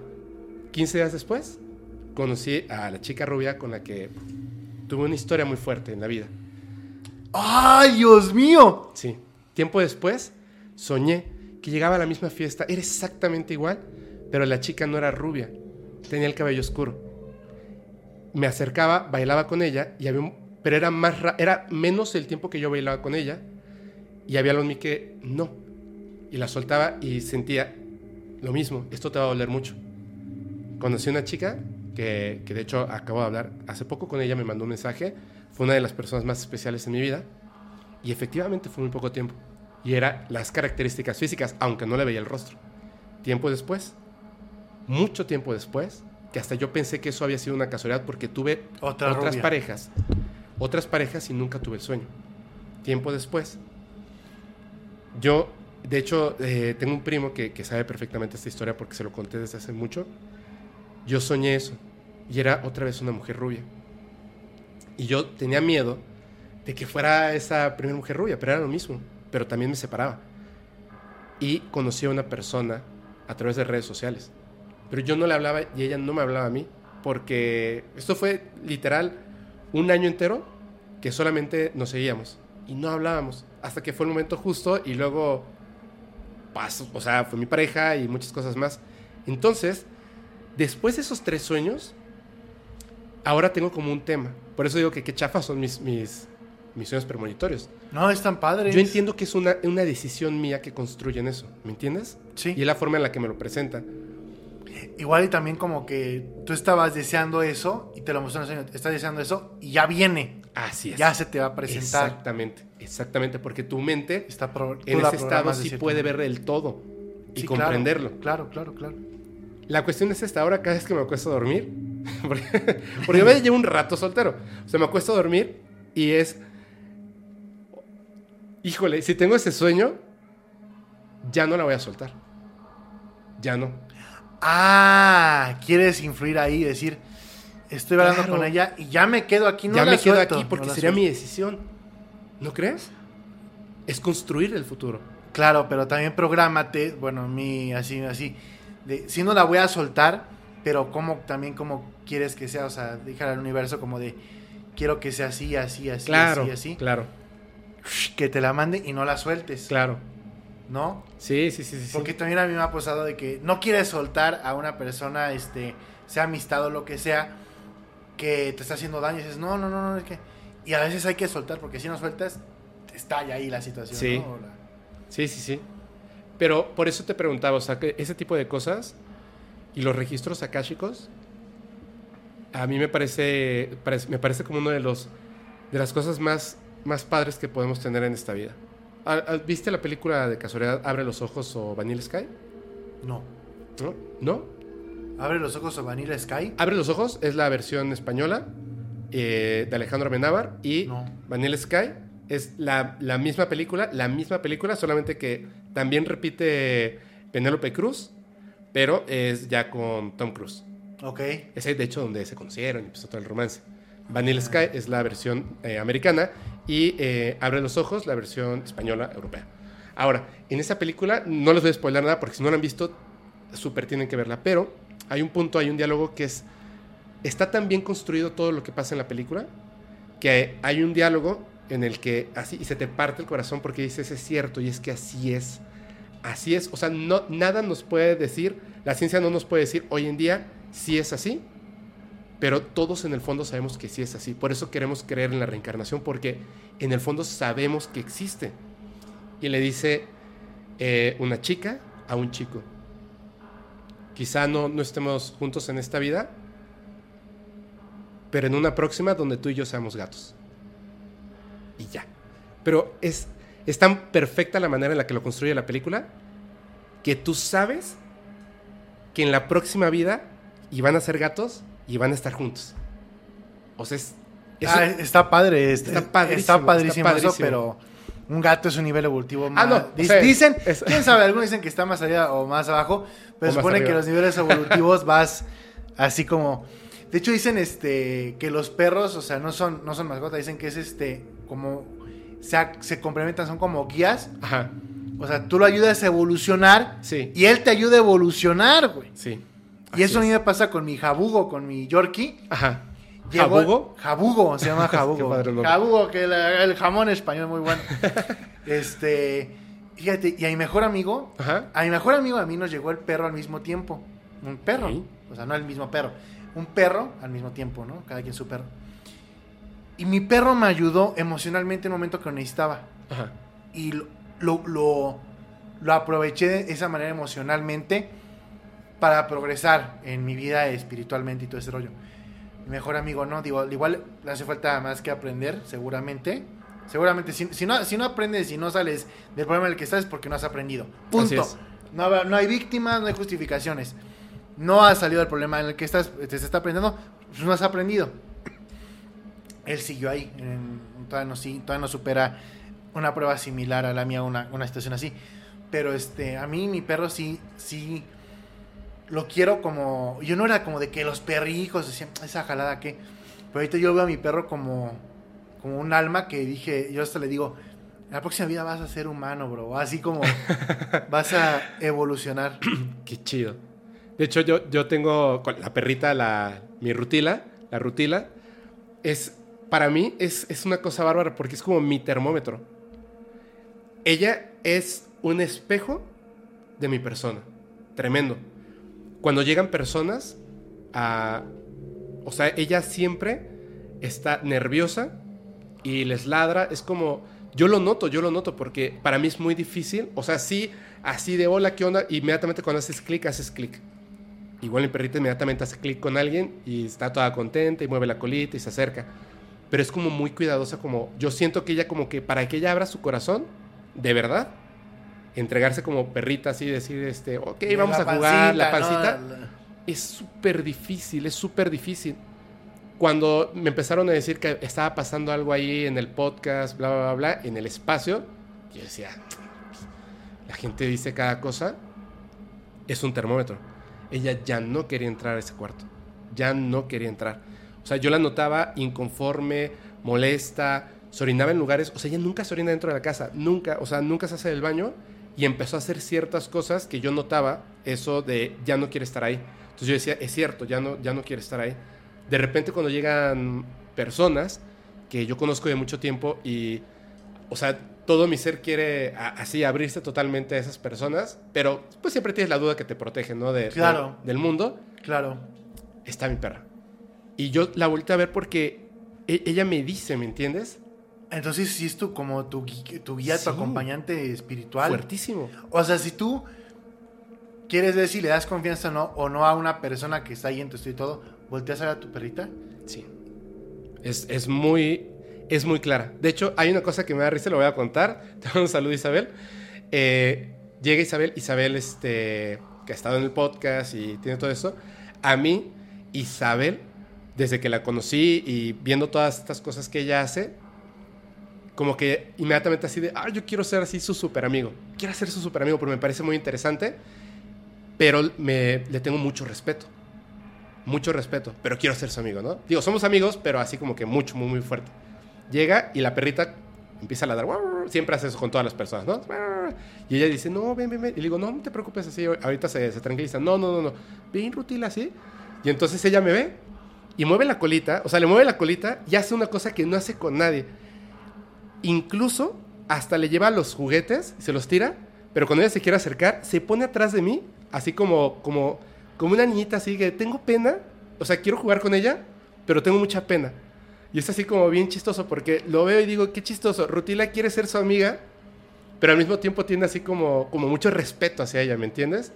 Y lo, lo veo y digo, qué chistoso. Es exactamente así como yo con, con Isabel, o sea, yo quiero ser su amigo, yo soy su amigo, pero, pero quiero ser más su amigo. Quiere ser su brother, ¿no? Sí, Así yo quiero ser su ¿qué super pasó? brother, ¿no? Sí, sí, sí. Y este, pero ella me causó mucho respeto porque, pues, obviamente platicamos de cosas que no salen en el podcast, que son así como de, oye, fíjate que tal y tal cosa, así de, wow, ¿no? Así, y me, me vuela la cabeza y digo, yo quiero hacer eso, ¿no? Yo quiero leer el tarot, pero me da miedo, mejor no. Así. No, Y sí, dale, ya, tía te dijo, ya tu mamá saben que tú tienes el don del tarot. ¿Tú sabes leer el tarot? Esto estoy aprendiendo, pero espérate, de, de- de tu perrita. Entonces, yo siento que también tu perrita Rutila siente la vibra con la que van. Sí, sí, sí. O sea, sí te dice sí o sí no, pero eso yo sí he visto con algunos animalitos. Saben qué rollo con la persona, qué intenciones tiene. Te voy a contar dos cosas que están súper chidas. Hay un documental, no sé, no recuerdo la neta cómo se llama, pero yo creo que si lo buscas eh, en inglés así, documental, donde el perro, bla, bla, bla, bla, es, eh, todo pasa porque una familia, tú sabes que esto es bien común, ya la hija va a entrar a la universidad y entonces se va literalmente a otro estado, Ok, ¿cierto? sí. Entonces es una historia donde son varias personas y sus perros. Hay una chica que cuando ella está pasando por un momento difícil, siendo muy jovencita, le compran un perro. Y el perrito se vuelve así súper, súper, súper, súper apegado a esta chica. Y van creciendo. Entonces llega un momento en que ella está en el high school y cuando ella regresa eh, de la escuela, el perrito, más o menos por la hora, ya sabe que ella va, a llegar, ¿no? Corre, se sube a un sillón, es un perrito así chiquito, peludito, se sube a un sillón y se asoma a la ventana. Y eh, los papás ya saben de, ya va a llegar Melanie. Y Melanie llega unos minutos después. Pero es obvio porque el perro... ¿Cómo le hacen los perros para ese rollo? En- digamos, lo que cualquiera te diría es que entiende la hora. Pero aquí viene el meollo del asunto. Pero si hay diferentes horas que. Es que es la cosa, ahí viene la cosa. Resulta que cuando esta chica entra a la universidad, entra primero a una universidad donde ella está y al poco tiempo, a los seis meses, algo así, se va a intercambio a Europa, que es totalmente, totalmente otro uso horario. Claro. Desde el primer día que ella se va, el perrito, en lugar de a la misma hora, digamos, a las 2 de la tarde, correr y subirse al, este, al sillón a esperarla, ¿no?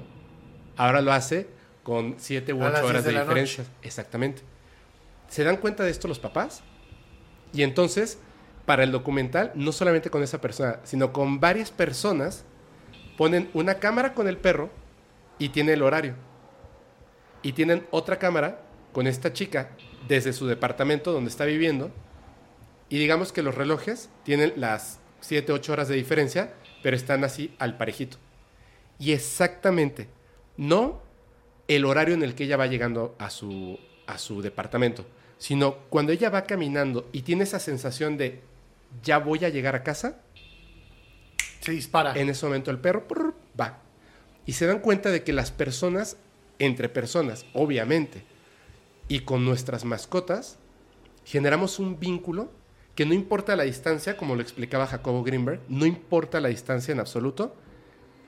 Esas, o sea, compartes emociones y por eso ella, esa emoción no consciente de ya voy llegando a mi casa, el perro siente ya está llegando a la casa. Y no importa que ella esté del otro lado del planeta, el perro le espera.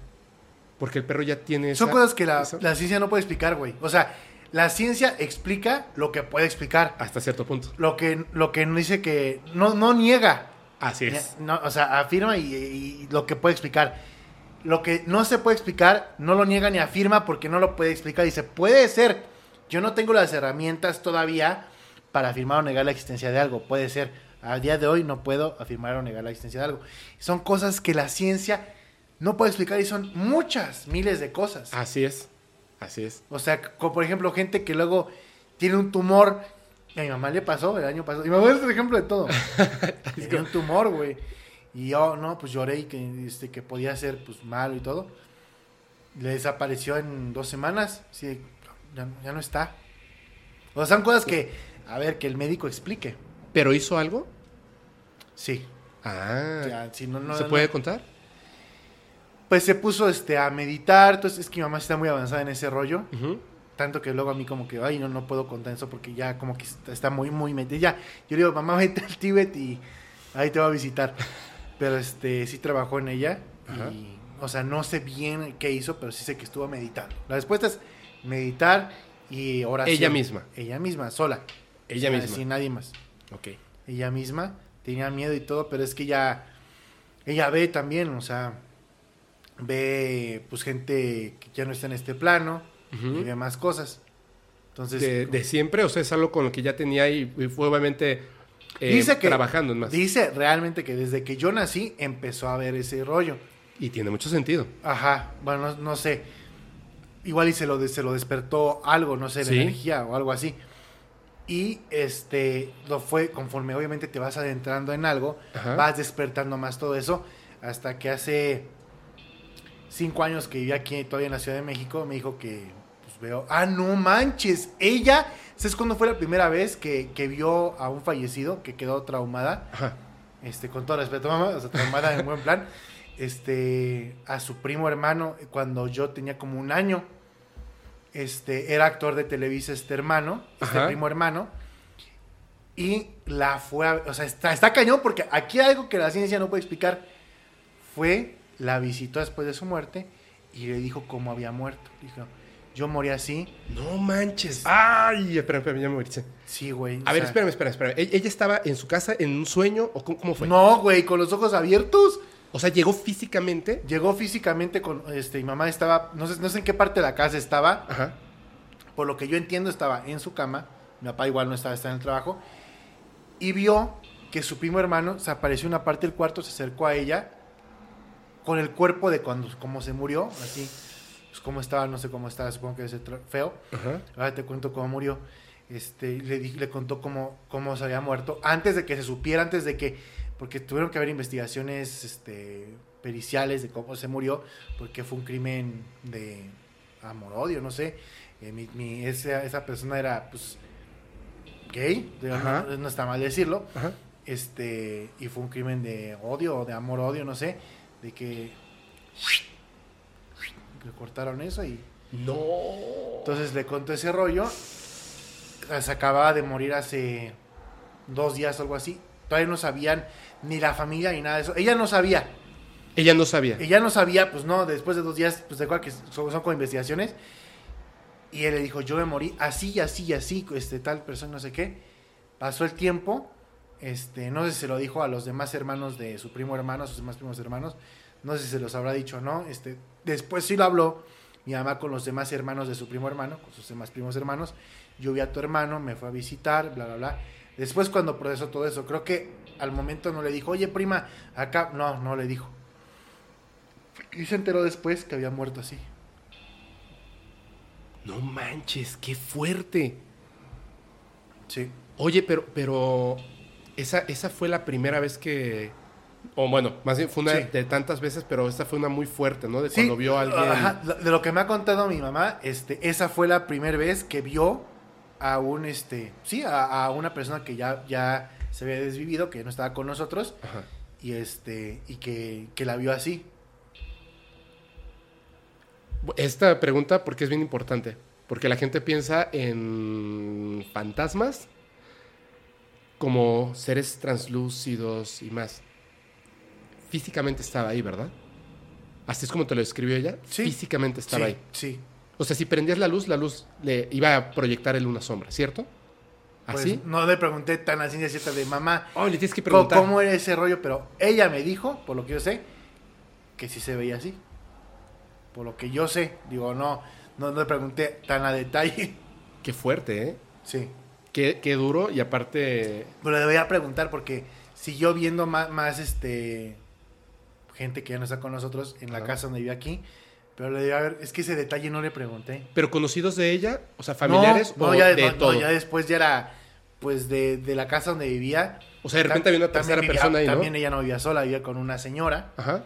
Y creo que eran familiares de ella o algo así. O luego personas que, que ni al caso. O sea, de repente estaba ahí alguien más. ¿Sí? ¿Y ellas o estas personas la pueden ver a ella? Supongo que sí. Y hablan con ella. Sí. Eso sí. Así, hola, sí. oye. Ellos saben, Hola, hola, no, no, no, se- No, les mueve la boca. no se les mueve la boca. Según yo, no. Me dice que es como más que nada con. Eso mismo me dijo Jorge Moreno. Sí. Y estas personas eh, saben que ya no están en vida. Algunas no. Algunas no, La ¿verdad? mayoría no. Y no se les mueve la boca, así es como. Es como la idea nada más. como la idea, sí, las emociones y pues la percepción, ¿no? Como de... Es como cuando es como telepático. O sea, yo te veo y veo, pues, ya sé qué estás sintiendo. Sé como que estás... Ay, a ver, este tengo que contar una historia, pero Pues a mi mamá sí no le gusta ese rollo, pero pues le ha tocado. justo es que me leíste la mente. Digo, antes que pasemos a, a los otros temas, te, te voy a... Dos cositas rápidas, son muy rápidas. Les recomiendo muchísimo, muchísimo, muchísimo que lean el libro de JJ Benítez, Estoy bien. ah, también es a JJ Benítez, ¿lo has leído? ¿Cómo? Sí, claro. El de... Hay uno de que fue, viajó en el tiempo, ¿no? ¿Es Sí, ese? este, no, ese es Caballo de Troya. Ah, Caballo de Troya. pero también es de JJ Benítez, ¿no? Sí, sí, sí, sí, sí. Son Ah. 11 libros, si no me equivoco. Em, pero este, este es una recopilación de historias de personas que ya no están con nosotros, que tienen una cosa en común. Generalmente dicen que están bien. Entonces, entre todo esto, hay una historia que yo había le- eh, leído. Había escuchado hace mucho tiempo y que yo no sé si es la misma historia, porque esta historia yo la, la conocí cuando tenía seis años en Campeche. Y la contó, es que yo siempre cuando empezaban a hablar de cosas así, que a los niños nos mandaban ya a dormir o lo que sea, yo me escapaba y paraba la oreja. Me encanta, me encanta. Entonces, la historia es la siguiente y es, es muy sencilla. Se, una señora y un señor, casados, sin hijos, de repente ya al final, digamos, o sea, no al final, pero ya tendría como el señor a lo mejor 60 y la mujer 50, y de repente él decide que se quiere divorciar y que no sé, bla, bla, bla, bla, bla, y se divorcian. Ok, Entonces ella se queda con una casa y él se queda con una casa también. ok. Ya, separan los bienes, listo. Unos meses después, ¡pum!, un accidente y muere el señor. Entonces, de repente, a casa de la señora llega una mujer. Le toca la puerta y ella está así como, hola, ¿no? Y, "Oh, hola, disculpe, usted se llama tal, como en la película de Ghost. Sí. Dice, ay, es que tengo algo que decirle, es muy complejo. No me lo va a creer, va a decir que no es cierto. Yo eh, me dedico a tal y tal cosa Y quiero hablar con usted. y su marido quiere hablar con usted. Dice, pero es que, pues mi marido ya no está vivo. Y le dice, sí, ya lo sé. Y él lo sabe, pero quiere hablar con usted. Y lo va a hacer a través de mí. La señora le cierra la puerta, ella tiene que regresar. De, de hecho, de verdad, o sea, es en serio, yo creo que de ahí nace, de esa historia, nace lo de la película de Ghost, porque es Sí. recurrente, o sea, no es algo, es- no es, pareciera que no es común, pero es recurrente. Y le dices que él no me va a dejar en paz, porque él sabe que yo puedo escucharlo. Entonces necesita decirle algo muy importante, por favor. La señora le pregunta, ¿cuánto me va a costar esto? Nada. No, pues nada más quiero que, que se me quite Solo ya. qui- así, exacto. Quiero solo- ya solo que me en paz. mensaje, por favor. Entonces le, le explica que eh, hay un mensaje en específico, pero que no se lo puede decir a ella para que ella se lo diga a la mujer, sino que tiene como que, que entrar en su cuerpo Ay, para que se lo diga, porque el mensaje es solo para ella. Entonces, él le dice, ok, bla, bla, bla, bla, que por favor prepare una libreta y un lápiz. Y ya. Y la señora se concentra y de repente le dice, o sea, habla, pero además no hablaba como, ¿Como ella? como ella, o sea, hablaba como un hombre, pero ella dijo, bueno, pues, cualquier cosa puede ser, ¿no? Y le dijo, hola, ¿cómo estás? Y estaba así como, bien, ¿y tú? Como siguiendo el juego. Dijo, bien, mira, es que yo cometí un error, porque cuando nos separamos y nos divorciamos, pues yo te dije que tenía solamente estas cosas. Y no es cierto. Yo tengo muchas otras cosas y dinero, pero nunca lo... O sea, tú no sabes de esto. Y no tuvimos hijos, y la verdad es que pues te lo quiero dar a ti para que tú lo disfrutes. Entonces, te voy a dictar, apúntale rápido, porque no puede estar mucho tiempo. Se me acaba mi tiempo, es lo que le dijo. Y pa, pa, pa, pa, pa, le explicó, La ella, ubicación. ella apuntó, sí, así, en tal lugar está, tengo dinero, tengo esta cuenta de banco, el número es tal, tengo esto, tengo el otro, tengo aquello, tengo así, y todo es tuyo. Ella apunta, apunta, apunta, apunta, apunta, apunta, apunta, y se da cuenta que obviamente lo más seguro es que está hablando con la verdad. Y le dice, oye, ¿te puedo preguntar algo? Y le dijo, sí, pero rápido, porque ya me están diciendo que me tengo que ir. Que es súper extraño, porque es como si fuera una conexión telefónica, ¿me entiendes? Es rarísimo. Y le dice, ¿estás bien? Sí, estoy bien.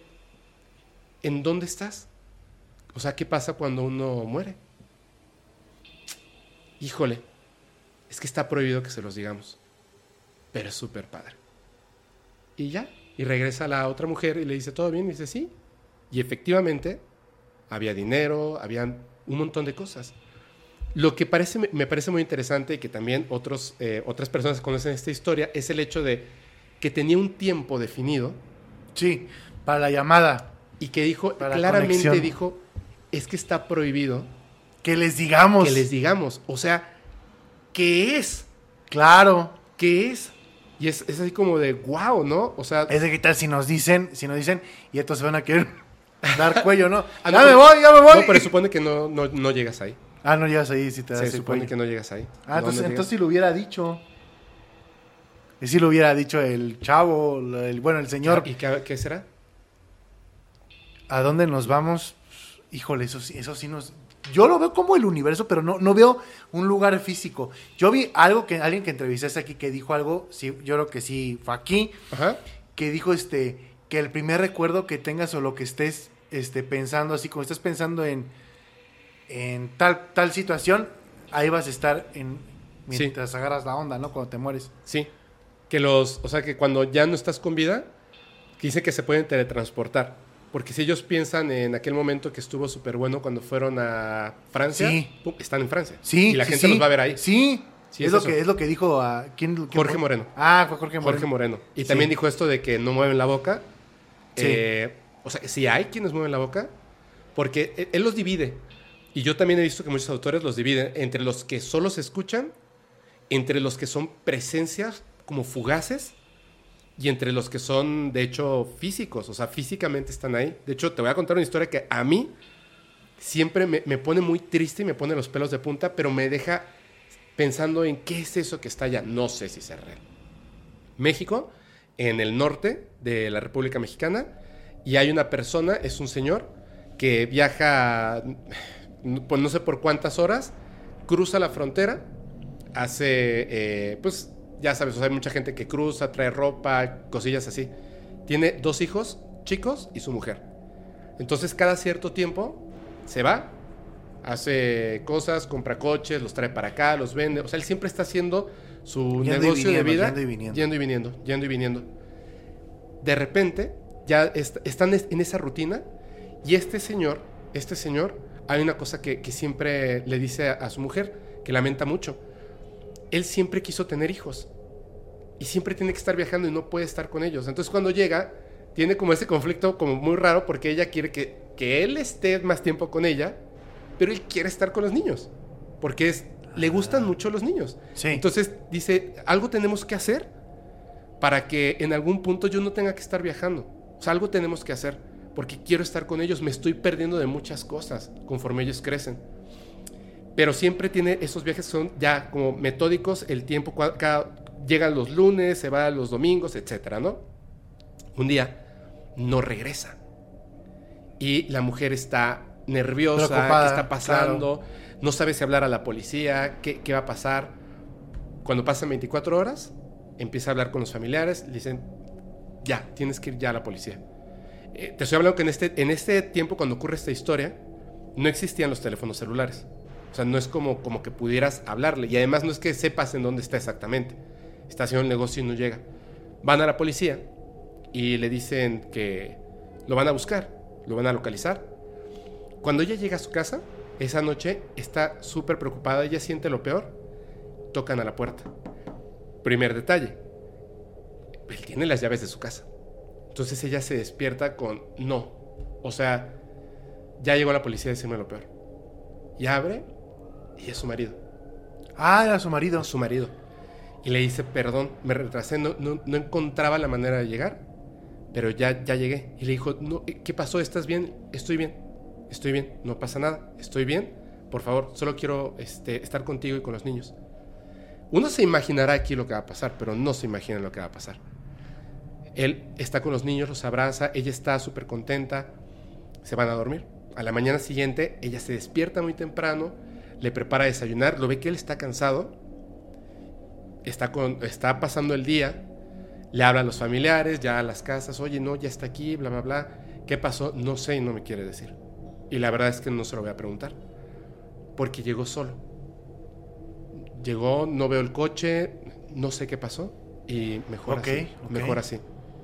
Entonces, él le pregunta, le dice, ¿qué, qué, qué, ¿por qué tantas llamadas? Y le dice, pues porque le dije a la familia. Que no O llegabas. sea, no llegabas y estaba preocupado. Le dijo, no, no, no, háblale a todos y diles que estoy bien, que no se preocupen, ya estoy aquí. Y él se la pasaba ahí con, con los niños y con, con esta señora. Con su esposa, ¿no? Y entonces ella le dijo, oye, este, ¿y qué vamos a hacer? Tú te tienes que ir. Porque, pues, ¿de qué vamos a vivir? Y le dice, no, no me voy a ir. No me voy a ir. Dice, pero es que algo tenemos que hacer. Pues tú busca qué hacer. Pero o sea, pasaron días. Mucho, Ok. mucho tiempo. Pasó mucho tiempo y él se quedó mucho en la tiempo. casa. en la él, casa. él no quería hablar, estaba como en ese trauma. Solo estaba en la casa con Como sus hijos shock. y con ella. Ajá, como en shock. Entonces, ella ya empezaba a tener como una molestia porque algo había que hacer. Y cuando estaba en ese rollo de la molestia, sale de su casa y en la calle, cuando está saliendo, se encuentra a unos policías. Y le dicen, perdón, ¿usted es tal persona? Sí. Y se venga con nosotros. Y dice, no, ¿pero qué pasa? Y dice, es que ya encontramos a su esposo. ¿Cómo? Y dice, sí, por favor, venga con nosotros. Resulta que cuando él venía de regreso, se salió de la carretera, se estrelló y del impacto, al momento, perdió la vida inmediatamente. Lo estaban buscando en México, pero estaba en Estados Unidos. Y él, Ay, les, dijo, y él les dijo, no. Ella les dijo, no, están Está equivocados. aquí en mi casa. Sí, claro, mi esposa está en mi casa. Dijo, ¿cómo? Sí. Dice, pero es que, no, no, no. O sea, es que debe ser un error. Lo deben estar confundiendo con otra persona. Él está en mi casa. Está, está ahí, mi casa está ahí. Vamos. Entonces entraron y evidentemente no estaba el señor. Pasa un proceso larguísimo en el que sí efectivamente tiene que recuperar el cuerpo y el funeral y hablar a la familia. Una cosa así tremenda.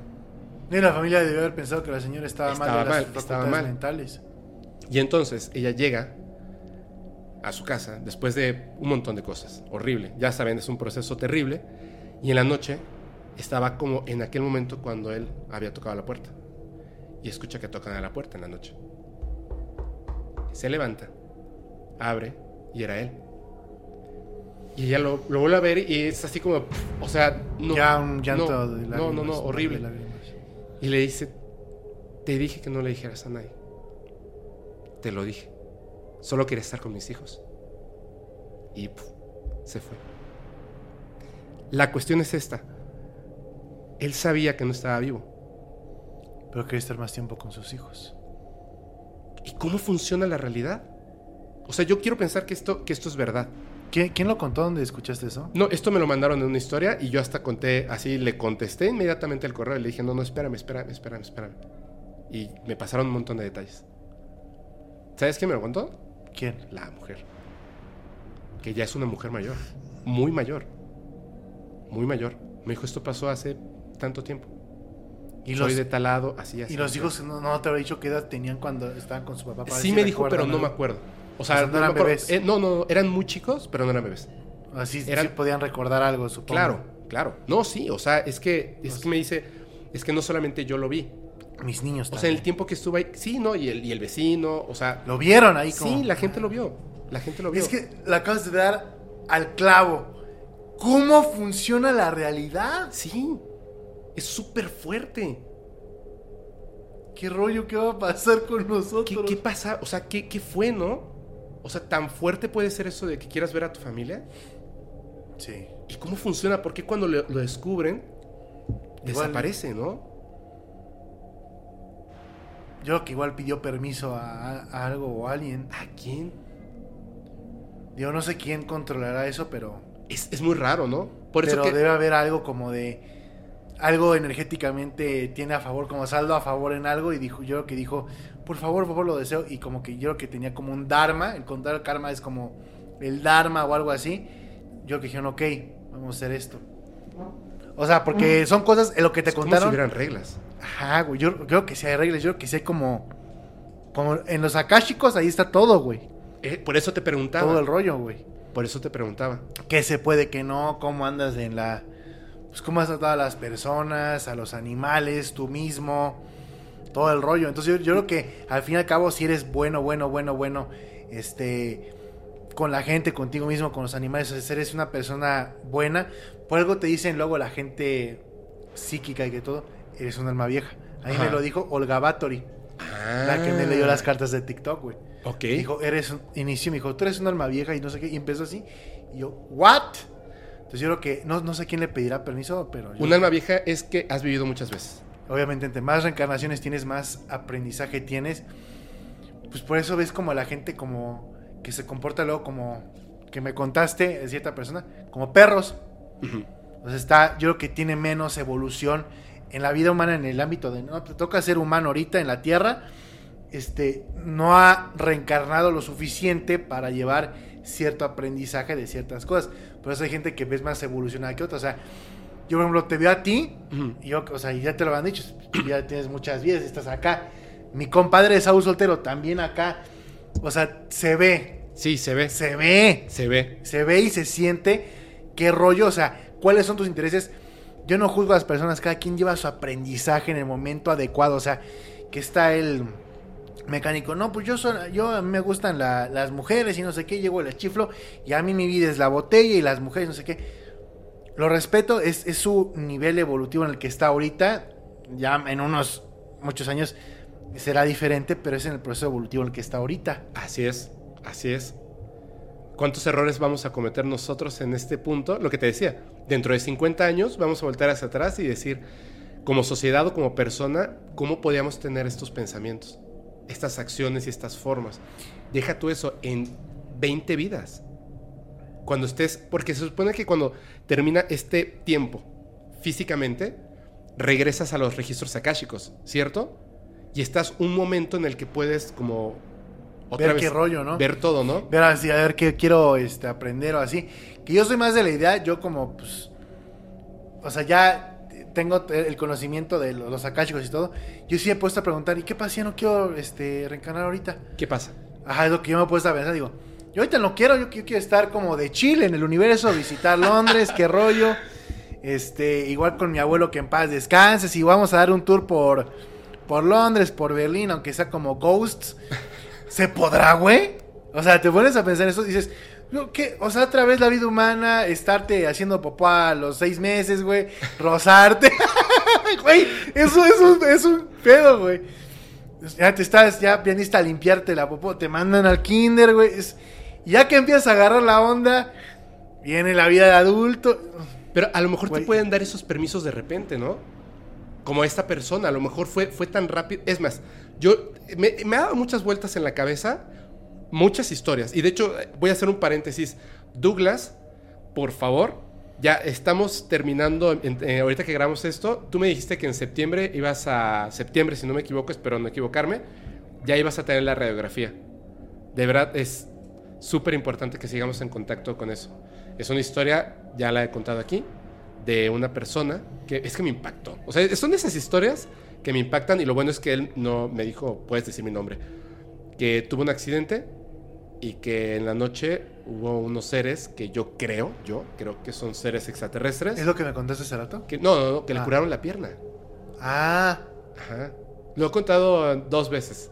Lo- te, lo voy, te voy a pasar el clip para que lo escuches y sepas que se llama Douglas. ¿a ti te Se- curaron la pierna?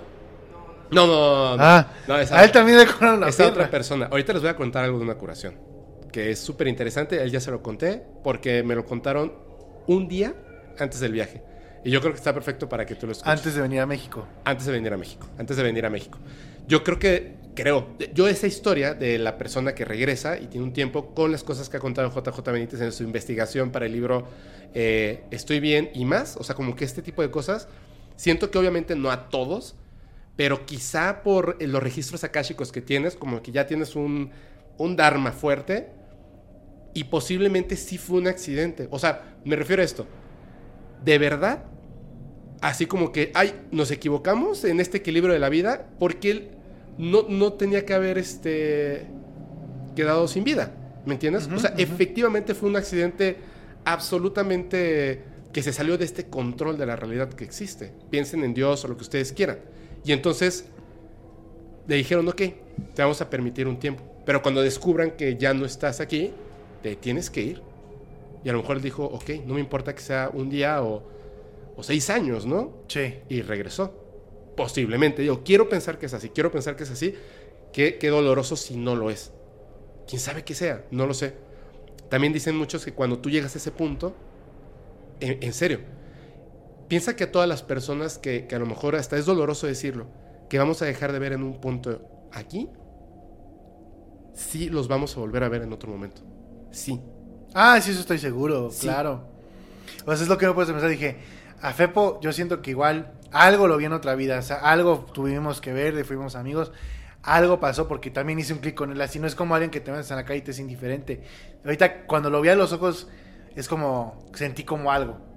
Qué bueno. Eh, Ay, el Fepito Fiu Fiu. Oye, este, a ver, pero este quiero saber más de los registros akáshicos. Por Ah, favor. Antes de, o, o va- va- vamos a... Ah, de- yo te iba a preguntar algo. Este, A ver. Bueno, de los registros, registros akáshicos, ¿qué quieres que te diga? De... ¿tú, tú, tú en qué momento, o sea, en qué momento decidiste o pensaste si es real? O sea, ¿qué fue? ¿Qué fue o sea, lo de, que te hizo clic? De la existencia de los registros akáshicos como tal o de, o de darle confianza a la persona. No, de los registros akáshicos. Es que es, es un Me tema... suena súper obvio, o sea, es- me hace súper obvio, o sea, si crees en la reencarnación, o sea, Ajá. hay gente que dice, no existe el karma, yo creo que sí existe el karma, o sea, por algo el universo tiene ciertas reglas, Así es. tú lo ves así como que está hecho, hecho un huevo revuelto, no, o sea, tiene ciertas reglas y obviamente por algo, o sea, por algo existe, entonces yo siento que si existe el karma, si existe la reencarnación, si existe la, la- la evolución del alma, que tienes que pasar por ciertas aprendizajes, según dicen que la meta es llegar como a ser uno con Dios, es como dicen que la meta es como naces de Dios, aprendes y otra, otra vez te vuelves a, a unir a Dios. O sea, es que me da totalmente lógica los registros akáshicos. Sí. Pero yo, por ejemplo, me pongo a pensar, ya que, te- ya que está interesante eso, Ajá. ¿qué habrá pasado con... Ay, no puse el nombre en YouTube. Con el de la Segunda Guerra Mundial, Ah, con con el del bigotito que está... Aquí ustedes ya saben quién es. el que si no. le, el que si le da un beso a Cantinflas, harían un solo bigote. Exactamente. Exactamente el que hacía la seña de esa. Ah. En la Segunda Guerra Mundial de Alemania, ese. O sea, qué rollo. Era ser humano. Entre comillas, ¿no? O sea, no decía ser humano o era reptiliano, qué rollo. Pero qué rollo con su alma, porque los reptilianos esto tienen alma. Los reptilianos, supongo, supongo que tienen alma, o sea, tienen Eso que nosotros reconocemos como alma, ¿no? algo, Ajá. tienen conciencia. Sí. ¿no? Tienen una conciencia. Los reptilianos, los. Todos los de, de- de todas las esas, ¿no? ¿Qué habrá pasado con la.? O sea, y yo te lo pregunto, hablando de los registros akáshicos que he visto, ¿qué habrá pasado? Yo me pongo a pensar y estoy dando la respuesta. ¿Pues ahorita debe ser una piedra o qué? Definitivamente. Ah, ¿Sí? o algo peor. O sea, ¿Un gas? eh, ¿Metano ahí abajo en el piso o qué? Pues es que. Mm, eh, ¿Tuviste la película esta de todo al mismo tiempo en todas partes? No. ¿No? Hay, una- hay una parte. Mira, de hecho, eh, no, la verdad no me acuerdo el nombre de esta persona. Salfate, de Chile. Que un día, un día lo tenemos que tener aquí en el podcast. Salfate de Chile le hace una entrevista a una persona que habla acerca de que puede recordar sus vidas pasadas. Además, es una persona súper preparada, tiene dos carreras, es un señor ya mayor. Y habla de muchas cosas porque una de sus vidas pasadas, él comenta que él decide, aunque es bajar de nivel, muchísimo, él decide que quiere ser una piedra. Porque él, o sea, él sabe que viendo sus registros akáshicos, que le hace falta mucho paciencia. Muchísimo. Es lo peor que, o sea, lo que más le ha dolido en todas sus vidas es la paciencia. Entonces decide ser una roca. Yo sé que de ahí, o sea, quiero pensar que de ahí, por supuesto, toman la idea para una escena, cero spoilers, de esta película. De todo en todos tiempos. Bueno, bueno, ya ah, saben todos cuál. al mismo tiempo, al mismo. Sí, sí, sí. Esa, todo. Entonces, e- el, el punto está en que si, si nosotros vamos pensando más hacia adelante, no solamente es el hecho de que posiblemente seas una piedra, sino que te has puesto a pensar que en algún punto todos somos la misma conciencia que se divide y que quiere decir que nosotros también en algún momento fuimos la persona a la que le ejercimos dolor y también la que lo ejerce. A ver, espérame, espérame, espérame. Sí. ¿Cómo? Como si no existe el tiempo y todo según lo que dice Jacobo, repetimos infinitas veces, infinitas veces en un punto yo voy a ser tú. ¿Me entiendes? Y A entonces si en un eso, punto, sí. en un punto, esa persona de la que no podemos decir su nombre, también en algún punto fue todas las personas a las que les causó extremo dolor. Ya los judíos. Sí.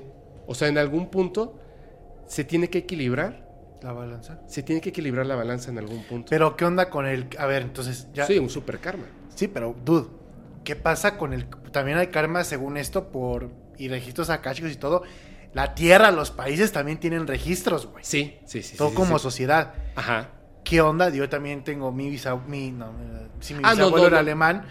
¿Qué, a ver, ¿qué onda con la nación de Alemania, güey? Tienen... Digo, no les deseo el mal. Es, es un hecho. Tienen un karma muy cañón. Sí. O sea, igual no eran todos. Era el 30% de la población convivía con esas ideas de este señor del bigotillo. Y yo no vi el karma inmediato. O sea, ahí sí nos dividieron a la mitad. Qué triste. Pues sí, 40 años. No creo que se compare con los 40 millones de personas. Y ahorita son una sociedad súper avanzada.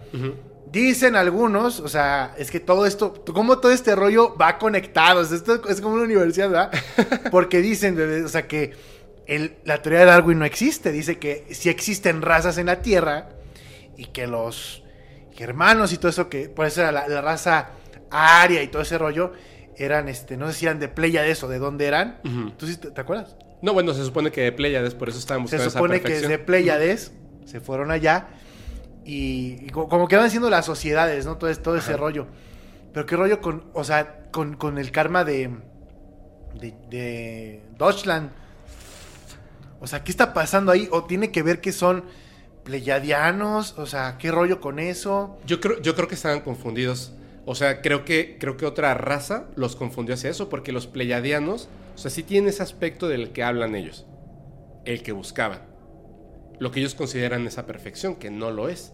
Porque en este planeta la perfección es, de hecho, hablando animalmente, que eso somos, pues vendría siendo lo contrario. Porque en este planeta los ojos claros son en base... bueno, no voy a entrar en todo eso porque tiene que ver... Sí, que con- los ojos claros, entonces, ay, qué padres ojos claros.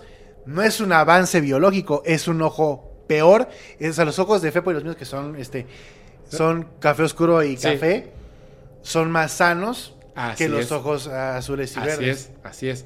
Por eso hay muchas cosas en las que... La melanina en la piel, o sea, es que Sí. la raza aria es la mejor que porque son blancos. ¿Tienen resistencia al sol? No. No. Son no sé qué, no, pues, o sea. Por eso, en algún punto vamos a llegar en el planeta en que va a haber como que una sola raza, supongo, ¿no? Es lo que dijo ayer, eso es lo que está diciendo lo dijo ayer Jacobo Wong. ¿Ah, sí? Ayer mismo, lo- ah, fíjate cómo nos conectamos, entrelazamos en el universo. Dijo, es que güey, dijo lo mismo, güey, ¿qué pedo? Vamos ¡No! a hacer la misma, sí. Vamos a hacer en un punto la misma raza porque vamos a explicar. Yo dije, me puse, a- eso estuvo pensando hoy. Es que muchos... muchos en cuatro mil este, años, sí, güey. pero Sí, no sí, sí, sí, Sí. O sea, pero se, se sabe que en algún punto eso tiene que pasar. O sea, por probabilidad eso tiene que pasar en algún momento. A fuerza. Entonces, ellos lo que veían es, obviamente, si están en contacto con, no con esos seres, porque se supone, si, o sea, ya entrando en la parte así súper locochona conspiranoica, lo que ellos creían es que estaban en contacto con estos seres pleiadianos. Pero si tú revisas así todas las veces que los seres pleiadianos han contactado a la humanidad, por supuesto que no tenían un ideal de No, güey, o sea, los lo pleiadianos son muy, son muy, este... ultra espirituales. ultra espirituales, o sea, no son, este, no segregan a la gente por su... No, No, claro güey, no, los no. pleiadianos, está- esos sean los reptilianos, háganse Sí. fallar. Y lo que se dice es que justamente los reptilianos u otra raza, los draconianos, que también son parte de los reptilianos y bla, bla, bla, bla, se supone, ¿no? Si uno quiere creer en eso, estaban mintiendo. No, güey, lo que tú estás diciendo es verdad. O sea, tú sabes lo, lo que invirtió el tercer Reich en búsqueda de el santo grial, los experimentos que hacían con humanos no solamente era por, por la ciencia, también era por lo espiritual. Buscaron el santo grial, buscaron la lanza, güey, con la que le dieron el costado a Jesucristo. O sea, Y hacían rituales, güey. Sí, sí, sí. O sea, veneraban a, a ese, que ya se me Que, mencionado. que ya no vamos a decir su nombre. sí, o exactamente. sea, era un rollo muy cañón, güey. Es que la cuestión Para es decir esta. que para ser tan malo, güey, tienes que tener como algo mental muy cabrón. Claro. es sea- una raza más inteligente que dice, mira, aquí está, le pones tantito fuego a esto y se va a prender. Y lo vamos a utilizar. Y le vamos a mentir y, y va a caer en esto. Entonces no le estoy disculpando porque al final, o sea, tú me puedes influenciar a róbate eso, no lo voy a hacer. O sea, definitivamente no. Sí somos responsables de nuestros actos. En ese caso, este, esta persona súper responsable de sus actos y lo tendrá que pagar en algún momento, ¿no? Pero a lo mejor es la suma de muchas ¿Dónde cosas. estará, güey? ¿Dónde estará a día de hoy el del mostacho, güey? Uf, no, imagínate.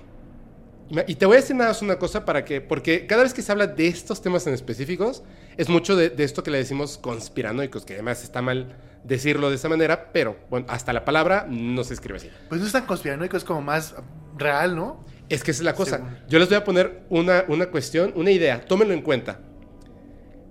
Ustedes pueden o no creer en esto, pero es un hecho que ellos sí lo creían. Eso es un hecho. Ellos sí lo creían. O sea, Ellos- ¿tú estás diciendo que ellos creía, sabían los lo que les iba a pasar? No, no, ellos Ah. los de los que comandaba esta persona, ellos creían efectivamente que tenían un contacto con seres de otros planetas. O sea, Ellos- ellos sí creen, soy superior y tengo contacto. Por supuesto, ellos Claro. estaban convencidos, y hasta algunas personas dicen que lo lograron, en poner una base en la luna. Ellos estaban convencidos en buscar estas piezas de poder. Ah, espérate, güey. No es, también viste que, que este señor del mostacho hablaba con ellos, güey. Sí, con Lam. Sí, güey. O sea, y lo vieron la gente que trabajaba con él. Sí. Vio que hablaba con ellos, güey. Sí, que los tenía ahí para que cuando se aparecieran lo, lo movieran, porque si no, le da- a él le daba miedo. Sí, no mames. Sí, ahí estaban. Y estaba muy metido en temas esotéricos, por supuesto. Por eso les digo, ustedes pueden no creer que esto haya sido así, pero él y sus así allegados, ellos sí lo creían. Ellos estaban convencidos. Si tú no quieres creer, pues tú no creas. Ellos 100% estaban convencidos. Lo cual es rarísimo.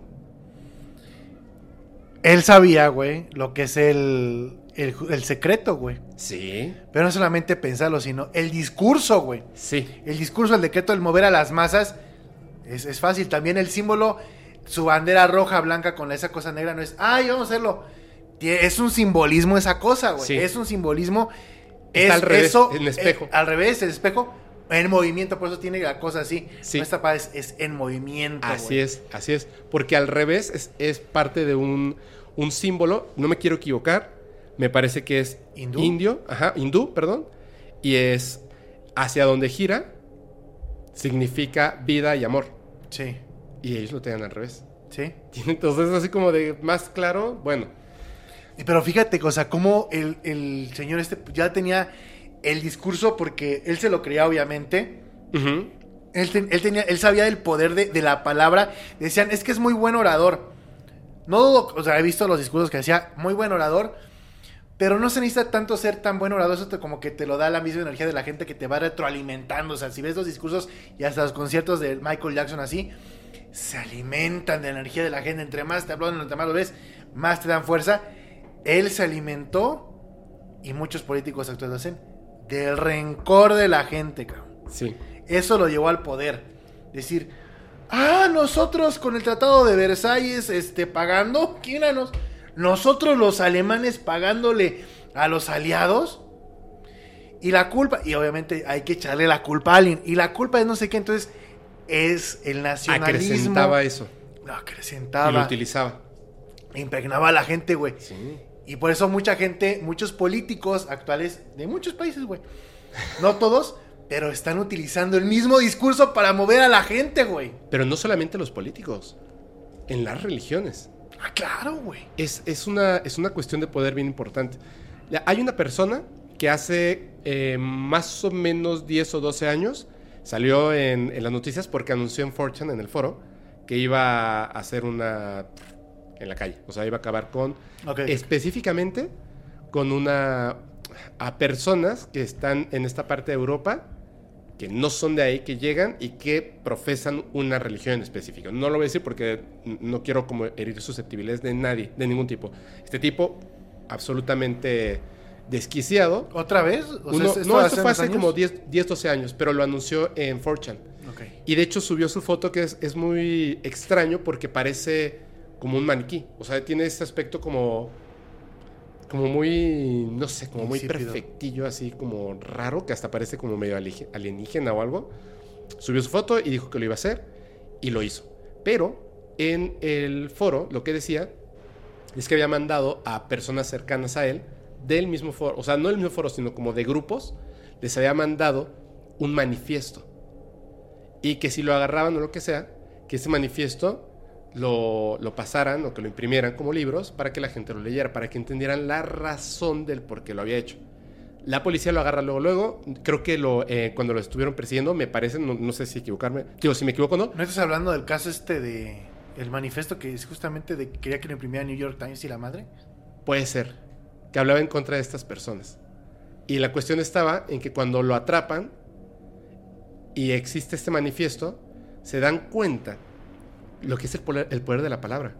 ¿No es el Luna Bomber o sí? No, no, no. no. Ah, es otro. Este manifiesto dicen, obviamente así hasta entró el gobierno de Estados Unidos, la CIA, etcétera, para eliminarlo de todos los puntos de internet y más. Ah, sí, Si tú lo lees. Si tú lo lees. ¿Tú su- leíste? No, no, no, no, no, no. No, qué miedo. Se supone que si tú lo lees, te hace pensar exactamente igual a él. Aunque tú vayas convencido así, este tipo está desquiciado, es una locura. Si tú lo lees, te convence. Quiero leerlo, güey. Ya me Es, dio ganas es de una, leerlo. o sea, dicen que la, la forma en la que están colocadas las palabras, el orden de las ideas, la manera en la que se expresa, como un buen poema, como un buen guion de una película, te convence. Pero te convence de lo peor. Imagínate una eso, persona o que sea, sabe orar. O sea, por eso lo, lo está, te está convenciendo de lo peor, que es de otra vez revivir el hate hacia, ese- hacia esas personas, estás diciendo. Sí, pero son, estas son otras. Es que sí te, te entiendo porque esto va unido con. Yo vi una entrevista justamente que le hacen a un neo Ajá. y esa palabra de los mismos seguidores del de Bigotito. Actualmente soy de seguidores. Uf, un montón. Y este cuate cuenta cómo los actuales te lavan el cerebro y te dicen: si tú los contradices con su teoría de por qué está mal el mundo, eres parte del sistema. Sí, O sea, ese es el, el coco wash, güey. sí. Ah, este, ¿no crees que, noso- que el señor del bigotito tenía razón? Es que eres parte del sistema. Por esto, por esto, y te empiezan a convencer. Y su argumento es que eres parte del sistema. Estás pensando como el sistema. Por eso soy muy cuidadoso, Fepo. Por eso soy muy Por eso uno tiene que ser súper cuidadoso. Yo Sí. siempre le digo a las personas, o sea, independientemente de lo que estamos hablando aquí, o sea, es, es mi realidad, es lo que yo percibo como la verdad y me atrevo a decirlo, pero con cuidado, tú, tú también, o sea, la Con forma en la que lo respeto, decimos. exactamente, Con respeto. Y aún así, las personas que escuchen lo que estamos hablando, no se casen con la idea porque se está diciendo en el podcast. Armen su propio juicio Claro. investiguen. Antes de, de casarse con una idea, conozcan las otras ideas, pónganlo en la balanza. O Claro. sea, realmente vean qué cosas están ahí. Yo lo pongo así de fácil, como, como se supone que, que uf, o sea, son muchas ideas que son muy claras y que también tomó la iglesia satánica, pero bueno, eso olvídenlo, porque suena feo, pero la tomó. Que dice, lo que vas a decir de alguien, ¿es bueno para ti o para las otras personas? No, entonces no lo digas básicamente, ¿qué es lo que dicen? En, que hemos aprendido de la humanidad. Si tú haces cosas buenas, dices cosas buenas y le apuestas a las cosas buenas, esa- esas cosas buenas se multiplican. Pero si haces cosas malas y dices cosas malas, piensas cosas malas, esas cosas malas se multiplican. Entonces, tú en lo personal, ¿qué quieres? ¿Cierto? Cierto, O sea, cierto. vas a ser un neo. de- de- o sea, obviamente, pero si no estás viendo lo que hizo ese hombre, o sea, es obvio que eso es malo, es obvio, no lo tiene que decir nadie en, Claro. en ningún lugar. Claro, ¿cierto? para todos es. O para la mayoría es obvio. Habrá gente que de verdad luego sorprende que sí piensa así. Claro, y es donde tendrá que contrastar ideas. No casarse con ideas, contrastarlas. Porque si tú utilizas la cabeza de verdad y utilizas el corazón, siempre te alejas de las cosas malas. Claro. Siempre sí. construyes. Pero fíjate, te das cuenta de. Quiero hablar de una contradicción que no se dice en los libros de historia porque seguramente nos verán gente de secundaria y prepa. A ver, Fíjense en la contradicción. O sea, porque Estados Unidos entró a defender eso a la guerra ajá, porque atacaron este Pearl Harbor y todo ese rollo. Pero la cuestión de ideologías, la, la del, del señor del mostachito, era dividir. En Estados Unidos, hasta los años 60, los de piel más oscura comían de un lado, había baño para ellos. Güey, qué vergüenza. O sea, Sí. qué vergüenza, la verdad. Digo, qué bueno que hemos evolucionado como sociedad, pero nos criticarán a los mexicanos y todo, pero los mexicanos nos criticaremos entre nosotros, haremos caridad, pero no hacemos esas estupideces, güey. ¿sabes qué? Sí, o sea, no en esa medida. No en esa medida. No en Sí esa hay- medida. Sí, pero no en esa medida. Sí, yo tengo un amigo que una vez me contó algo así Y estábamos justamente en una fiesta y pasó, bro. Ah, sí. Yo me quedé así de... ¿A tu amigo o a ti? No, a mi amigo. ¿Qué pasó? A mi amigo. O sea, él, él no es originario de México. Ajá. Es, este, es afrodescendiente. Ah, y una en México, híjole, perdón, sí. Y una persona en, en, en México, en una fiesta en México, moreno como yo, o sea, hizo unas cosas que yo dije, no lo puedo creer. O sea, sí pasa, pero obviamente allá pasa razón, Fepo. muchísimo Tienes más. razón, Fepo. Muchísimo más. Y En nos México fuimos no estamos nosotros. acostumbrados a la gente afroamericana. Está bien dicho, ¿no? Sí, En México no estamos acostumbrados a eso. Porque en Estados Unidos hay más y todo y se comía más. Aquí en México sí todos se quedan. Y lo Sí. siguen con la mirada. sí. De hecho, una vez, mira, estaba con, otra- estaba con una amiga, de, mencioné hace rato su nombre. Estaba con ella caminando eh, en Mérida, que es, es una ciudad súper segura, y unas personas pasaron en un coche y las cosas que dijeron en cinco segundos, o sea, yo, yo me sentí, o sea, totalmente impotente porque pasan, le gritan, le chiflan y se van. Y entonces yo me sentí totalmente impotente, o sea, no sabía ni qué hacer. Y me dijo ella, no, tranquilo. Le dije, oye, o sea, es que esto está terrible. Y me dice, Fepo, todos los días, desde que yo soy una niña, todos los días. Y hasta ese momento no te cae el 20 de las cosas que otros seres humanos tienen que vivir todos los días, porque no, de verdad, es que no usamos a veces la cabeza. Y a veces, por supuesto, aquí decimos cosas que no es lo que pensemos exactamente, porque a veces nos equivocamos al momento de decir las cosas. Pero siempre es mejor estar hacia ese punto de las cosas buenas, de verdad, y de ser inteligentes. Ya tienen el cerebro ahí, úsenlo. ¿no? Claro, pues, claro que sí, ahí. claro que sí. Hay que usarlo, todos. Oye, a, Dime, a- dime, dime. a- a decir tú o te pregunto yo. No, no, di lo, lo que tú quieras. ¿Qué onda con el tarot, güey? ¿Qué Eso onda? te iba a decir. Me- así literalmente me, me. Pum, puñito. Me, este, me, me lo quitaste de la cabeza, la pregunta. Pero tú dime, porque yo No, sé que no, tú. Aquí el quien tiene el don, que ya le dijo a su tía, ah, es el Pepo.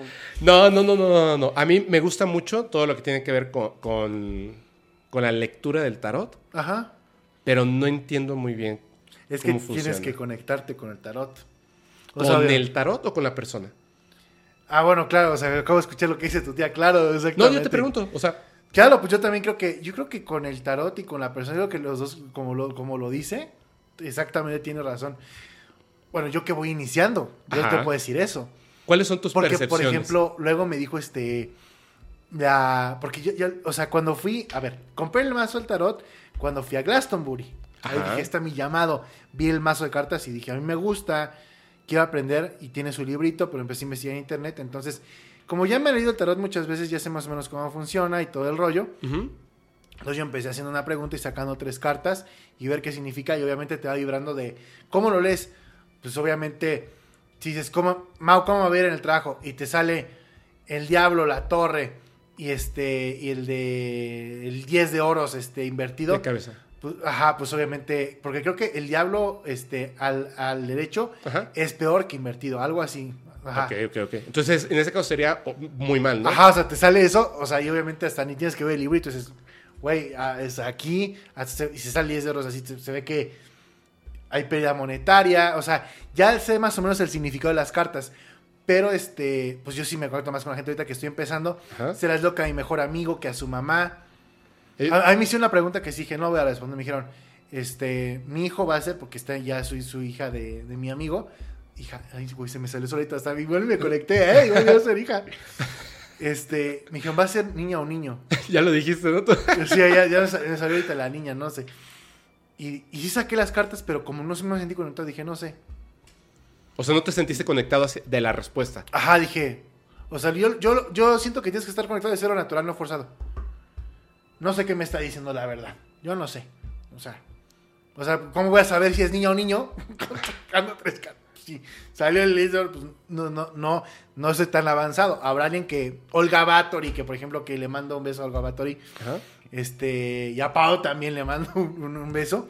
Este, saben, o sea, de- del, del tarot saben así, te, te dicen todo, güey, sí están más conectadas, pero ahí llevan años, güey. Yo sí le he atinado a cosas, güey. O sea, con ¿Ah, mi sí? tarot, cuando empecé a aprender, fíjate, te voy a contar una experiencia. A ver, a ver. O sea, para, para que veas cómo sí funciona y cuando estás como conectado con energía, si fluyes, güey. Y la tenía, la atiné algo muy caro, no es como, ay, Mau hizo 20 preguntas y de una latinó. Ay. por suerte. Pues no, no, atiné algo que yo hasta dije, va en contra de mi sentido lógico, pero aquí dice esto.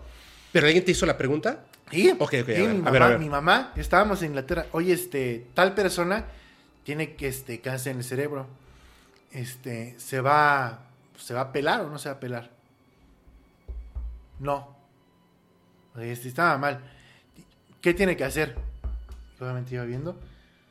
Tiene que hacer eso, tiene que buscar más ayuda. Este, le va a llegar, o sea, le va a llegar este ciertos este doctores que le van a decir que, la- que pues ya adiós, pero simple- o sea, sí va a librar eso, sí va a librar esa enfermedad del cáncer que tiene el cerebro. Yo- o sea, lo que había platicado mi mamá es que ya estaba muy mal la señora. Ujú. Ahora le voy a preguntar, ok. No, no, no se va a pelar, sí va a salir adelante. Pero es que, mamá, o sea, ya sé que está muy mal la señora. A mí me está diciendo, lo vuelvo a preguntar y me vuelve a salir, que va a salir adelante, que tiene que hacer esto, que tiene que hacer buscar a, diferentes tipos de ayuda. Decía, pues yo no sé, o sea, si hicieron, yo estoy aquí probando, aprendiendo. Si no funciona, no me traumo, sigo adelante en la vida, ya no me traumo. Es lo que yo estoy, pero yo, le yo lo compré porque le tenía fe. Ajá. Y yo le tengo fe, si no, no lo hubiera hecho para perder el tiempo. Yo le tengo fe al tarot y sí creo que es de verdad cuando hay gente conectada, porque también hay mucho que, pues no. Ok, ya regresamos a México todo el rollo. Este, muy mal se pone mal la señora, este que le dio este una embolia y que estuvo en un coma que ya no recordaba bien las cosas. Y yo, no, pues, yo ya ni pensaba en el tarot, yo pensaba ya, pobre, o sea, que, que Dios la ayude, todo ese rollo, la medicina. Ahí, ahorita ahí está bien, güey. Salió del coma, no, que no podía hablar, no sé qué. Salió del coma y está bien, no sé qué. Ya bajó el tumor, buscó ayuda, justamente siguió. Y fueron a buscar a mi mamá y dijeron, Mau tenía razón en lo que dicen en sus cartas. ¡Guau! ¿Y sabes qué es, es lo más este, fuerte? Cuando empezaste a contar la historia, yo pensé que, que- que iba a ser lo malo, ¿sabes? Porque estoy seguro de que todos pensaron así inmediatamente, sí, ay, pues qué fácil. O sea, Sí, te están diciendo esto, 60 pues dirías, dirías, no, pues no, qué fácil, ¿no? Pero que dices sí y que incluso es así de, Sí. espérate, espérate, ¿sí? Sí, claro. Y me decía, Y sí, sí, a ver otra vez la pregunta. No hay bronca, otra vez hago la pregunta, no hay bronca. Pac, pac, pac. Sale claramente que no se va a pelar, sale claramente. Porque cada carta te dice, cuando vas a pelar te dice, en la salud, en el amor, en el dinero, volteada o invertida, ¿qué significa? Entonces ya vas viendo que el oro te habla de dinero, que tal cosa de los arcanos mayores, porque yo, Ajá. yo no, yo no empecé con la, yo empecé con la, ya la que tiene los arcanos de los grandes, que es este, la templanza, eh, todo ese rollo. ¿no? Ah, es que hay una que tiene menos, menos cartas, La ¿verdad? baraja española no. Yo empecé ya. Es la que tiene más cartas, la española. Yo empecé con la que ya tiene los arcanos. Ajá. Arcanos, que creo que son 12 arcanos. Y a las demás cartas que se dividen. Ok. La templanza, la emperatriz. Por ejemplo, cuando, este, no, pues que si está embarazada, no sé qué. O sea, la emperatriz, por ejemplo, hacia el derecho.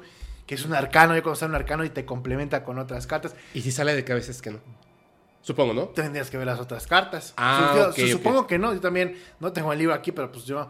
Mi, ahorita con lo que estoy aprendiendo saco tres así de... En vez de que una, Ajá.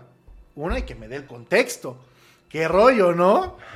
Ay, ya me dio, ya me dio curiosidad. Ahora sí digo que dile a tu, o sea, a tu tía, este es tu mi llamado, prima, mi prima. este es tu llamado. Sí, sí lo voy a, sí lo voy a aprender.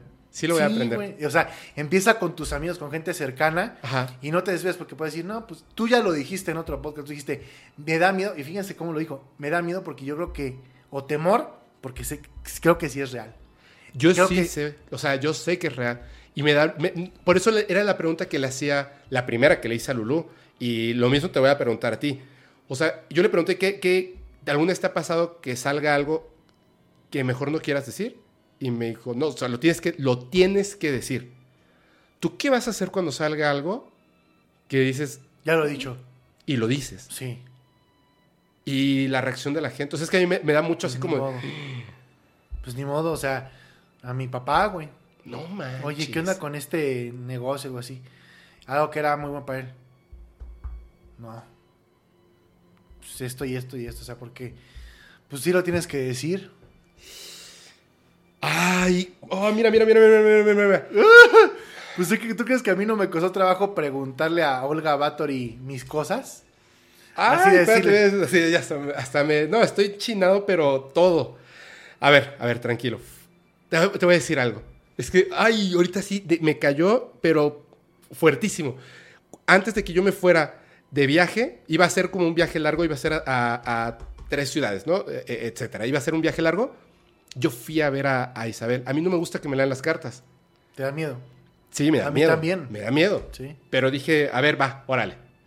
Me las leyó y una de las preguntas que yo hice, le dije, ¿puedo confiar en estas dos personas? Y me dijo, no. Pero yo hasta sentí feísimo. Porque yo, en parte del viaje, yo ya tenía los boletos. Era para hablar con estas personas. O sea, sí de viaje con estas personas. ¿Cómo? No, yo en, en las ciudades que iba a estar, en una de estas ciudades, yo solamente hice como que esa escala de esa ciudad, eh, creo que fueron tres o cuatro días, para hablar con estas personas. ¿En Puebla? Ah, no, no, no, no. ya lo quiero que, que. No, porque si no, entre, entre las personas que vi ya van a saber quiénes son. Sí, claro, claro. Pero estas personas, y este. Y yo quería que, que. O sea, yo sentí que ellos iban a ser muy importantes para el podcast. Y me dijo, no. Y le dije, no, o sea, no puedo confiar en ellos. Me dijo, no, no, no, no. Me dijo, mira, aquí viene que, que tú estás haciendo un viaje, quieres hacer un negocio, no, no lo hagas. O sea, definitivamente no lo hagas. Ok, bla, bla, bla. Me voy a preguntar. Este, acerca de estas personas. Me dijeron, mira, me dice Isabel, es súper sencillo y te lo pongo porque es esa conexión que haces con las personas. Me dice, si tú, por pena, porque ya tienes comprometido, lo haces, va a salir muy mal. Mira, ve cómo están las cartas. Y ahí tú lo viste. Y yo lo vi. Y me dijo, toma la buena decisión. Y tomé la buena decisión, bro. Ay, qué bueno. Tomé la buena decisión y, y ahora está el super viaje. O sea, aquí, hoy. Bro, estamos sentados, estamos platicando. Claro, Estoy muy emocionado. claro. Entonces, ahorita que lo dijiste, Claro. así sentí así, así de, yo sé que es real, yo sé que es real. Sí, sí es. Y me causa miedo. Más miedo me va a dar ahora. No, pues sí, es que también a mi amigo se las he leído y todo. Y, y salen, cu- cuando tienes como una conexión con esa persona, digo, yo que voy aprendiendo igual, no sé si luego se la puedo leer a un desconocido ya aprendiendo, supongo que sí. Pero cuando tienes una conexión con esa persona, no sabes, te, te saldrá como, te sale todo o así. Traca, taca, taca, taca, taca, taca, taca, taca. ¡Guau! ¡Ay, Dios! Bien cañón. Qué bueno. ¿Y cuánto tiempo se necesita para, para que uno diga, ya, soy como pro eh, leyendo el tarot? ¿O No, hay sé, bro, pues yo creo que años. Yo, yo, yo lo creo que años. A mí, este, esta TikToker, Olga, este, Ajá. me pasó su porque es bruja. Y no lo digo, este, porque luego gente dice, la brujita. Ella dice soy bruja y, y ser bruja es como si soy mago. Sí, No tiene es. nada de malo, es bruja. Sí, claro. Este, tiene su biblioteca y me pasó este, su drive, luego te lo paso para Ajá. ir, este, leyendo, pero tienes que ir practicando así como con, con tu hermano, con quien tú quieras, este, a ver, La práctica hace la maestro. práctica, ser maestro. Así es.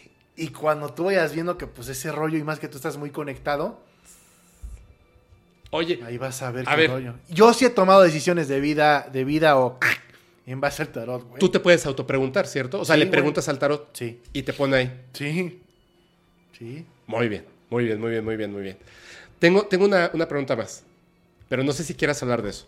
A ver, es que dime. hace rato, porque esto no estaba preparado, eh, cuando estábamos comiendo, así me contó mu- muchas cosas, Mau, lo de los viajes astrales. Ah, sí. Me- me- a ver, ¿puedes contar así desde que estabas chiquito? ¿Cómo Sí, fue? claro, claro, claro. Y cuéntala a detalle, porque ah, la gente me pregunta, pero yo no he hecho viajes Ah, ya me astrales. acordé de otra cosa. Sí, Yo- viajes astrales. Venga, venga, venga, venga. Este, sí, es que justamente ahorita empecé a ver eso, por eso como que otra vez como me vino el flashback. Bueno, yo de niño, no sé si todos lo ven, si todos ven como esos puntitos como energía, como esos... Sí, cuando cierras los ojos, No, con los ojos abiertos como, como esa cosa así flotando así. Sí, los... sí, cuando ves al cielo o No. normal. Normal, así que ves como puntitos así como luego rosas o azules así flotando así, en ondas. No. Bueno, eh, Bueno, yo no. bueno, eso lo, es que sí ahorita empecé a ver así como las ondas, entonces por eso. Cuando era niño, no, es, no es, es neta, güey.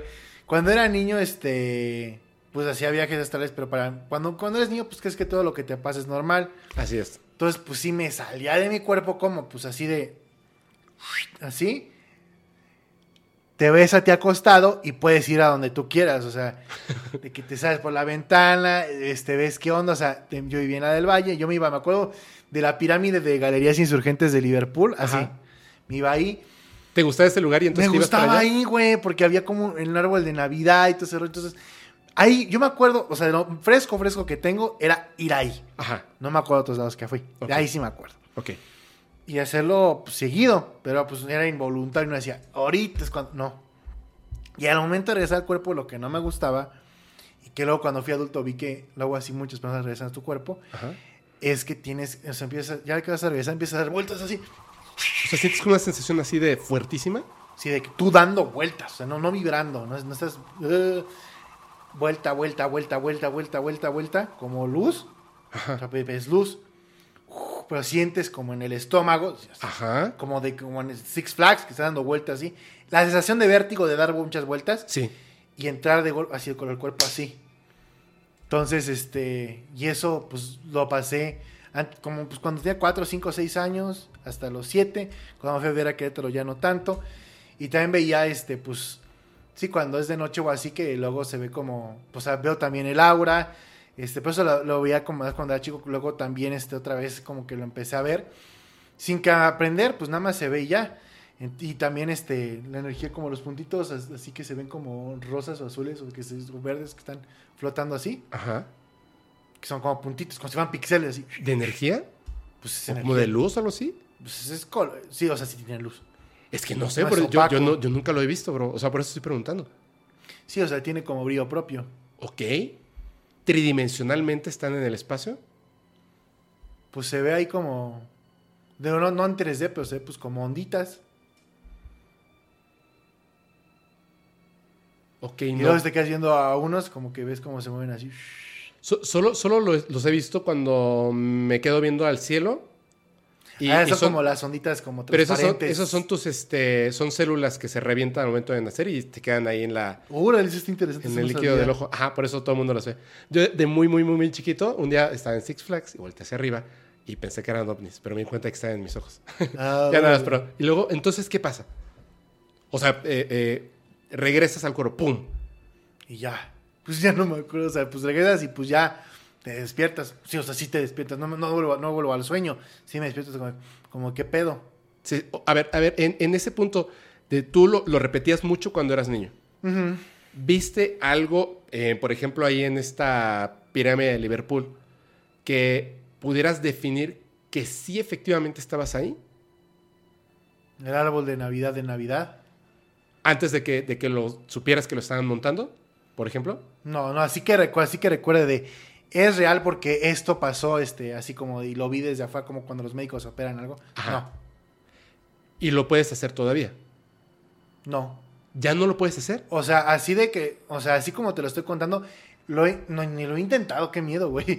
Pero sí, no, sí me da culo, güey. Pero este... Pero sí lo podrías hacer. No sé, es que me da miedo, me da miedo este, eso de otra vez de esa madre, o sea, me da miedo, güey, no lo he De no poder regresar. No me ha pasado, involuntariamente no me ha vuelto a pasar y no te van a intentarlo porque me da miedo. Cuando estabas ahí, ¿viste alguna vez algo más? Sí, pues coches pasan. y No, no. coches. Algo más me refiero, algo más. O sea, algo no, No. humano. No, no. No. No, que yo recuerde, no. Ni escuchar, No. sentir. Para nada. Ni al momento de regresar. Que yo recuerde, no. O sea, igual, pero yo siento que lo recordaría porque sería algo como, wow. Sí, sí, sí, No. sí, sí. O sea, tuve una, bueno, ya te iba a contar eso, este. Sí. Tuve una época, es que, güey, no, según yo no era esquizofrenia, no sé, güey. Pues todo tiene explicación, pero también, este, eh, escuchaba voces, güey, o sea, en secundaria.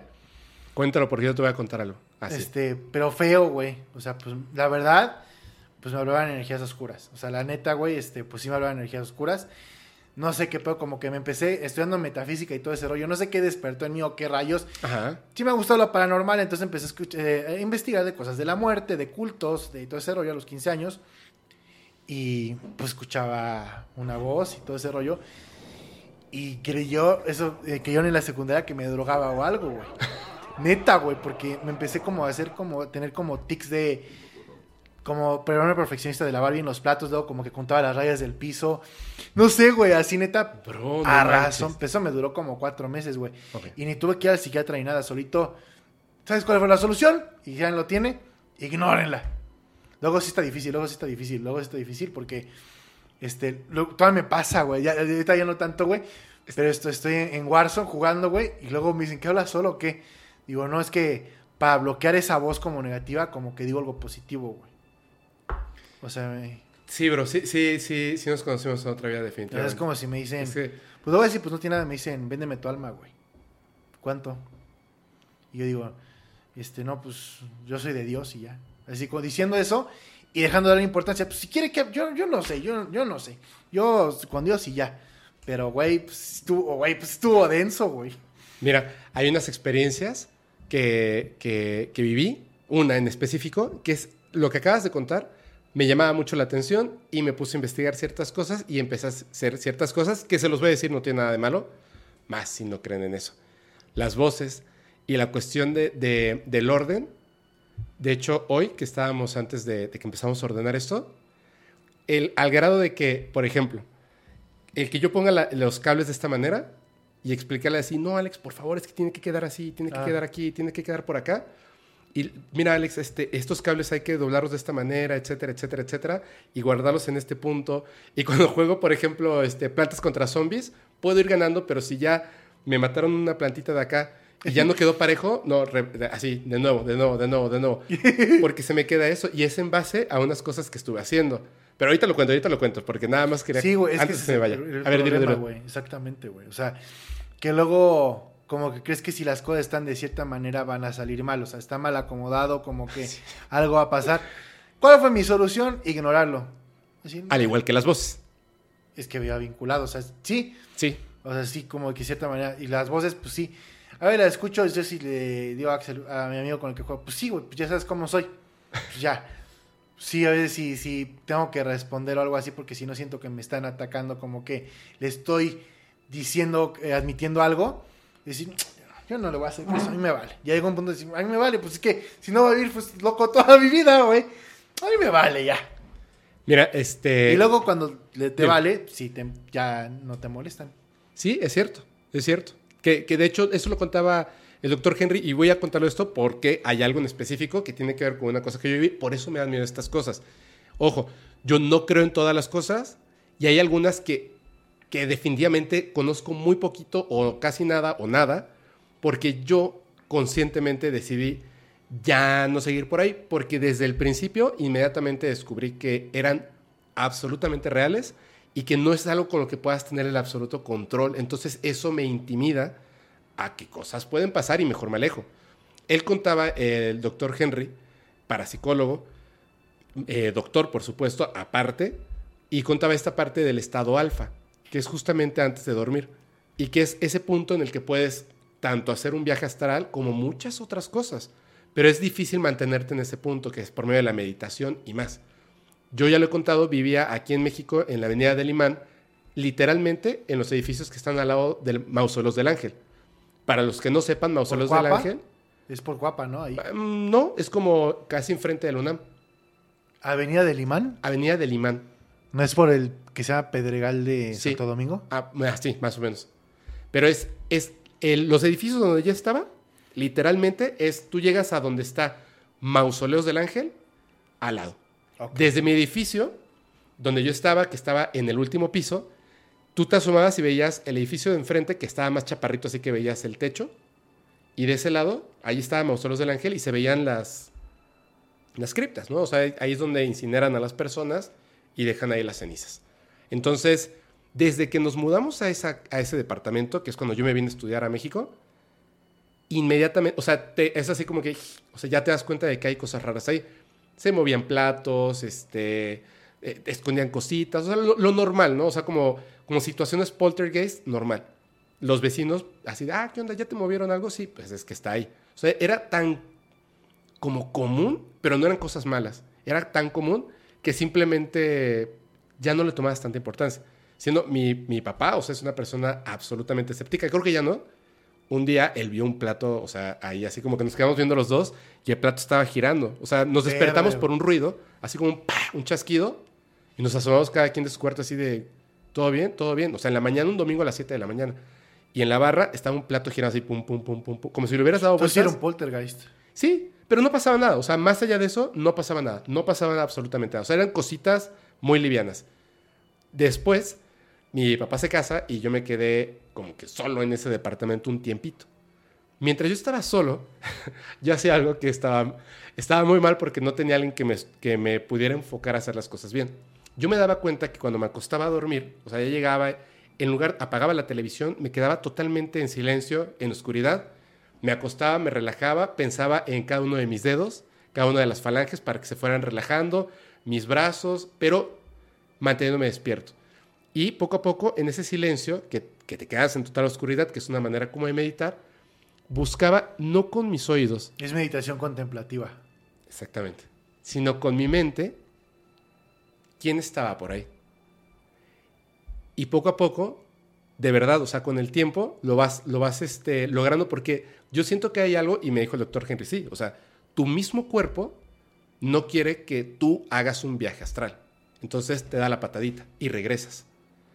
Hay es como muchas- cuando sientes que te caes. Exactamente. Ah. O a veces no sientes que te caes, sino conscientemente, como que de repente tu, tu misma conciencia te hace pensar en tu respiración. Y entonces sales totalmente de esto. Ah, estoy respirando. Y ya sales. Porque te el cuerpo está pierdes. programado para dejar salir tu alma. Sí, porque es, es peligroso. Este, Sí, esta otra realidad es peligrosa. Y yo lo intentaba y lo Y intentaba. más dejar tu cuerpo vacío. Todos los días lo intentaba. Y viviendo al lado de Mausoleos del Ángel. Ay, Fepo. Y entonces un día me di cuenta de que si me concentraba bastante, escuchaba voces. Te lo juro, ¿eh? O sea, te lo estoy Sí, no, diciendo, sí, te es lo creo. 100% No lo dudo. Y me llamó tanto la atención que empezaba a enfocarme en esas voces y escuchar lo que decían. Era como escuchar conversaciones, porque además yo pensaba que hablaban entre ellos. No, están hablando. Es como eso con lo que se quedaron y están hablando. Y puedes escuchar cosas que la gente dice rarísimas. Entonces yo pensé, dije, no, esas son voces dentro de mi cabeza. Y le hablé a mi madre. y le dije, oye, es que descubrí algo padrísimo. Bla, bla, bla, bla. Y me dijo, ¿qué, qué? No, espérate, o sea, no, no hagas eso. O sea, es, que hay dos cosas. O sí, es esquizofrenia, por ejemplo. ¿Y por qué la quisieras potenciar? No. Y dos, ¿cómo sin, sin entrenamiento, sin conocimiento, estás Es tocando ese mundo? No lo hagas, ten mucho cuidado. Yo me di cuenta que mientras yo hacía esas cosas, las cosas en el departamento se potenciaban. Luego comprendí con otras conversaciones, por ejemplo, con Jorge Moreno, es que cuando se dan cuenta estas entidades que tú puedes verlos, escucharlos o acercarte, o sea, Se acercarte a su mundo, Pues sí. se te pegan como los insectos a, a- a un foco. Se te pegan, se te pegan, se te pegan. Por eso te preguntaba, en estos viajes astrales, ¿viste algo? Porque hay una persona que es un mexicano que incluso ayudó durante el, el terremoto del 85 por medio de viajes astrales a encontrar gente. Pero a él no le gustaba hacerlo. Porque dice que a veces, cuando regresaba a su cuerpo, veía a entidades que estaban como husmeando ese cuerpo que estaba vacío. Y así, a ver qué rollo. Y si me meto ahí, o a ver qué Pues no sé, pero Sí, no lo dudo. puede ser, ¿no? Digo, Sí, no lo sí. sé. No, claro que me suena. Me Puede suena ser. lógico. A mí también, o sea, Con es todo el como contexto, claro que pues sí. de Pues posesiones, de materia, de cajita. Pues sí, Pero o sea, debes tener alguna protección. Si no, toda la gente quisiera viajes astrales ya se hubieran metido otras personas en su cuerpo. también se dice eso, pero es interesante. Sí. ¿Qué Pues. tal? Por Oye, eso del tetragramatón, güey. sí, protéjanse, siempre hay que protegerse. Dios mío, perdóname. Oye, ah, bueno, a ver, yo te, te agradezco muchísimo, muchísimo. Muchas gracias, Fepo. Estuvo súper interesante. Pero vamos a hacer una cosa. Vamos a hacer una cosa. Porque eh, ya, como ahora ya, eh, de hecho contigo lo voy a anunciar, ya estoy dedicado 100% al podcast. 100%, 100%. Va a ser un poquito complejo porque primero hay que poner orden de, de muchas cosas, ¿no? Y este, ya va a ser 100% al podcast. Voy a ver de qué manera voy a estar viniendo muy, muy, muy seguido aquí a la Ciudad de México, visitar otros países y más. Órale. Voy a hacer esto. Sí, voy a aprender lo del tarot. Sí, Va. sí voy a aprender lo del tarot. Y me encantaría, de verdad. Hazme una lectura. Exactamente. Va, va, va. Me encantaría. Me Jalo, encantaría. jalo, jalo, sí, jalo. ¿Sí? ¿Jalas? Jalo, jalapa. Va, Eso. Y por supuesto que vengas otra vez. Nos cuentes más cosas. Tú vas a estar más me- me- voy a avanzado. preparar más. Me voy a preparar más. De otras cosas. Ahí voy a hablar con mi jefa. Va. Me, me sí, por favor. Me Ella me quería venir. Me dijo, dile que, yo- que yo puedo ir. Le dije, pues bueno, es que. Sí, también. Como se mete, es que tío está tan metido en sus roles que. Pero bueno. También, también, también. Por supuesto, a mí me encantaría. Oye, ¿algo más que nos quieras contar? Antes de... Pues ya, este, si, si viene mi mamá, pues ella te va a contar del comando Ashtar y de todas las cosas que he investigado. Ok. Oye, muchas gracias. Este, ¿Nos puedes repetir, por favor? Nada rapidísimo. Redes sociales. Mau RG1 en todos lados. Ahí hay chismecito rico y sabroso. Buenísimo. Y pues nada, este, también este, voy a entrevistar a Fepo Entonces, para que lo vayan a ver a mi canal. Sí, sí, sí, sí, sí. Ahí lo vamos a poner en las redes sociales para que lo vayan a ver. Mau Región en todos lados. Gracias, amigos. Oye, pues muchísimas gracias, amigo. De Gracias a ti, muchas, amigo. Muchas, muchas gracias. Ya nos vamos. Yo les recuerdo, yo soy su amigo Fepo. Si quieren mandar sus experiencias, evidencias, háganlo al correo fepo arroba podcastparanormal.com. Ya nos vamos y ahora sí. Gracias. Eh, recuerden que los capítulos del podcast paranormal se disfrutan mucho mejor si los escuchas mientras conduces en una oscura terrorífica carretera y no tienes a nadie a quien abrazar. Chao.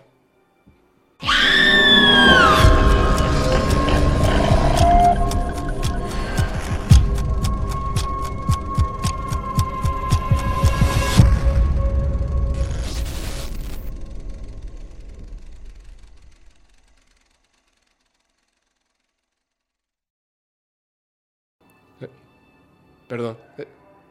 Yo pensé que eso solo pasaba en Mérida. ¿Qué es el pan? Algo así. Pues vamos. No, pues vamos. ¿Estás listo para convertir tus mejores ideas en un negocio en línea exitoso? Te presentamos Shopify. Tal vez no lo sabías, pero nuestro podcast More Than Mamis es un negocio y lo empezamos por supuesto para desahogarnos y hablar sobre la maternidad, no para convertirnos en expertas de ventas y del e-commerce. Así que sí, necesitábamos ayuda para vender nuestro merch y poner en marcha nuestra tienda. ¿Y cómo suena con Shopify?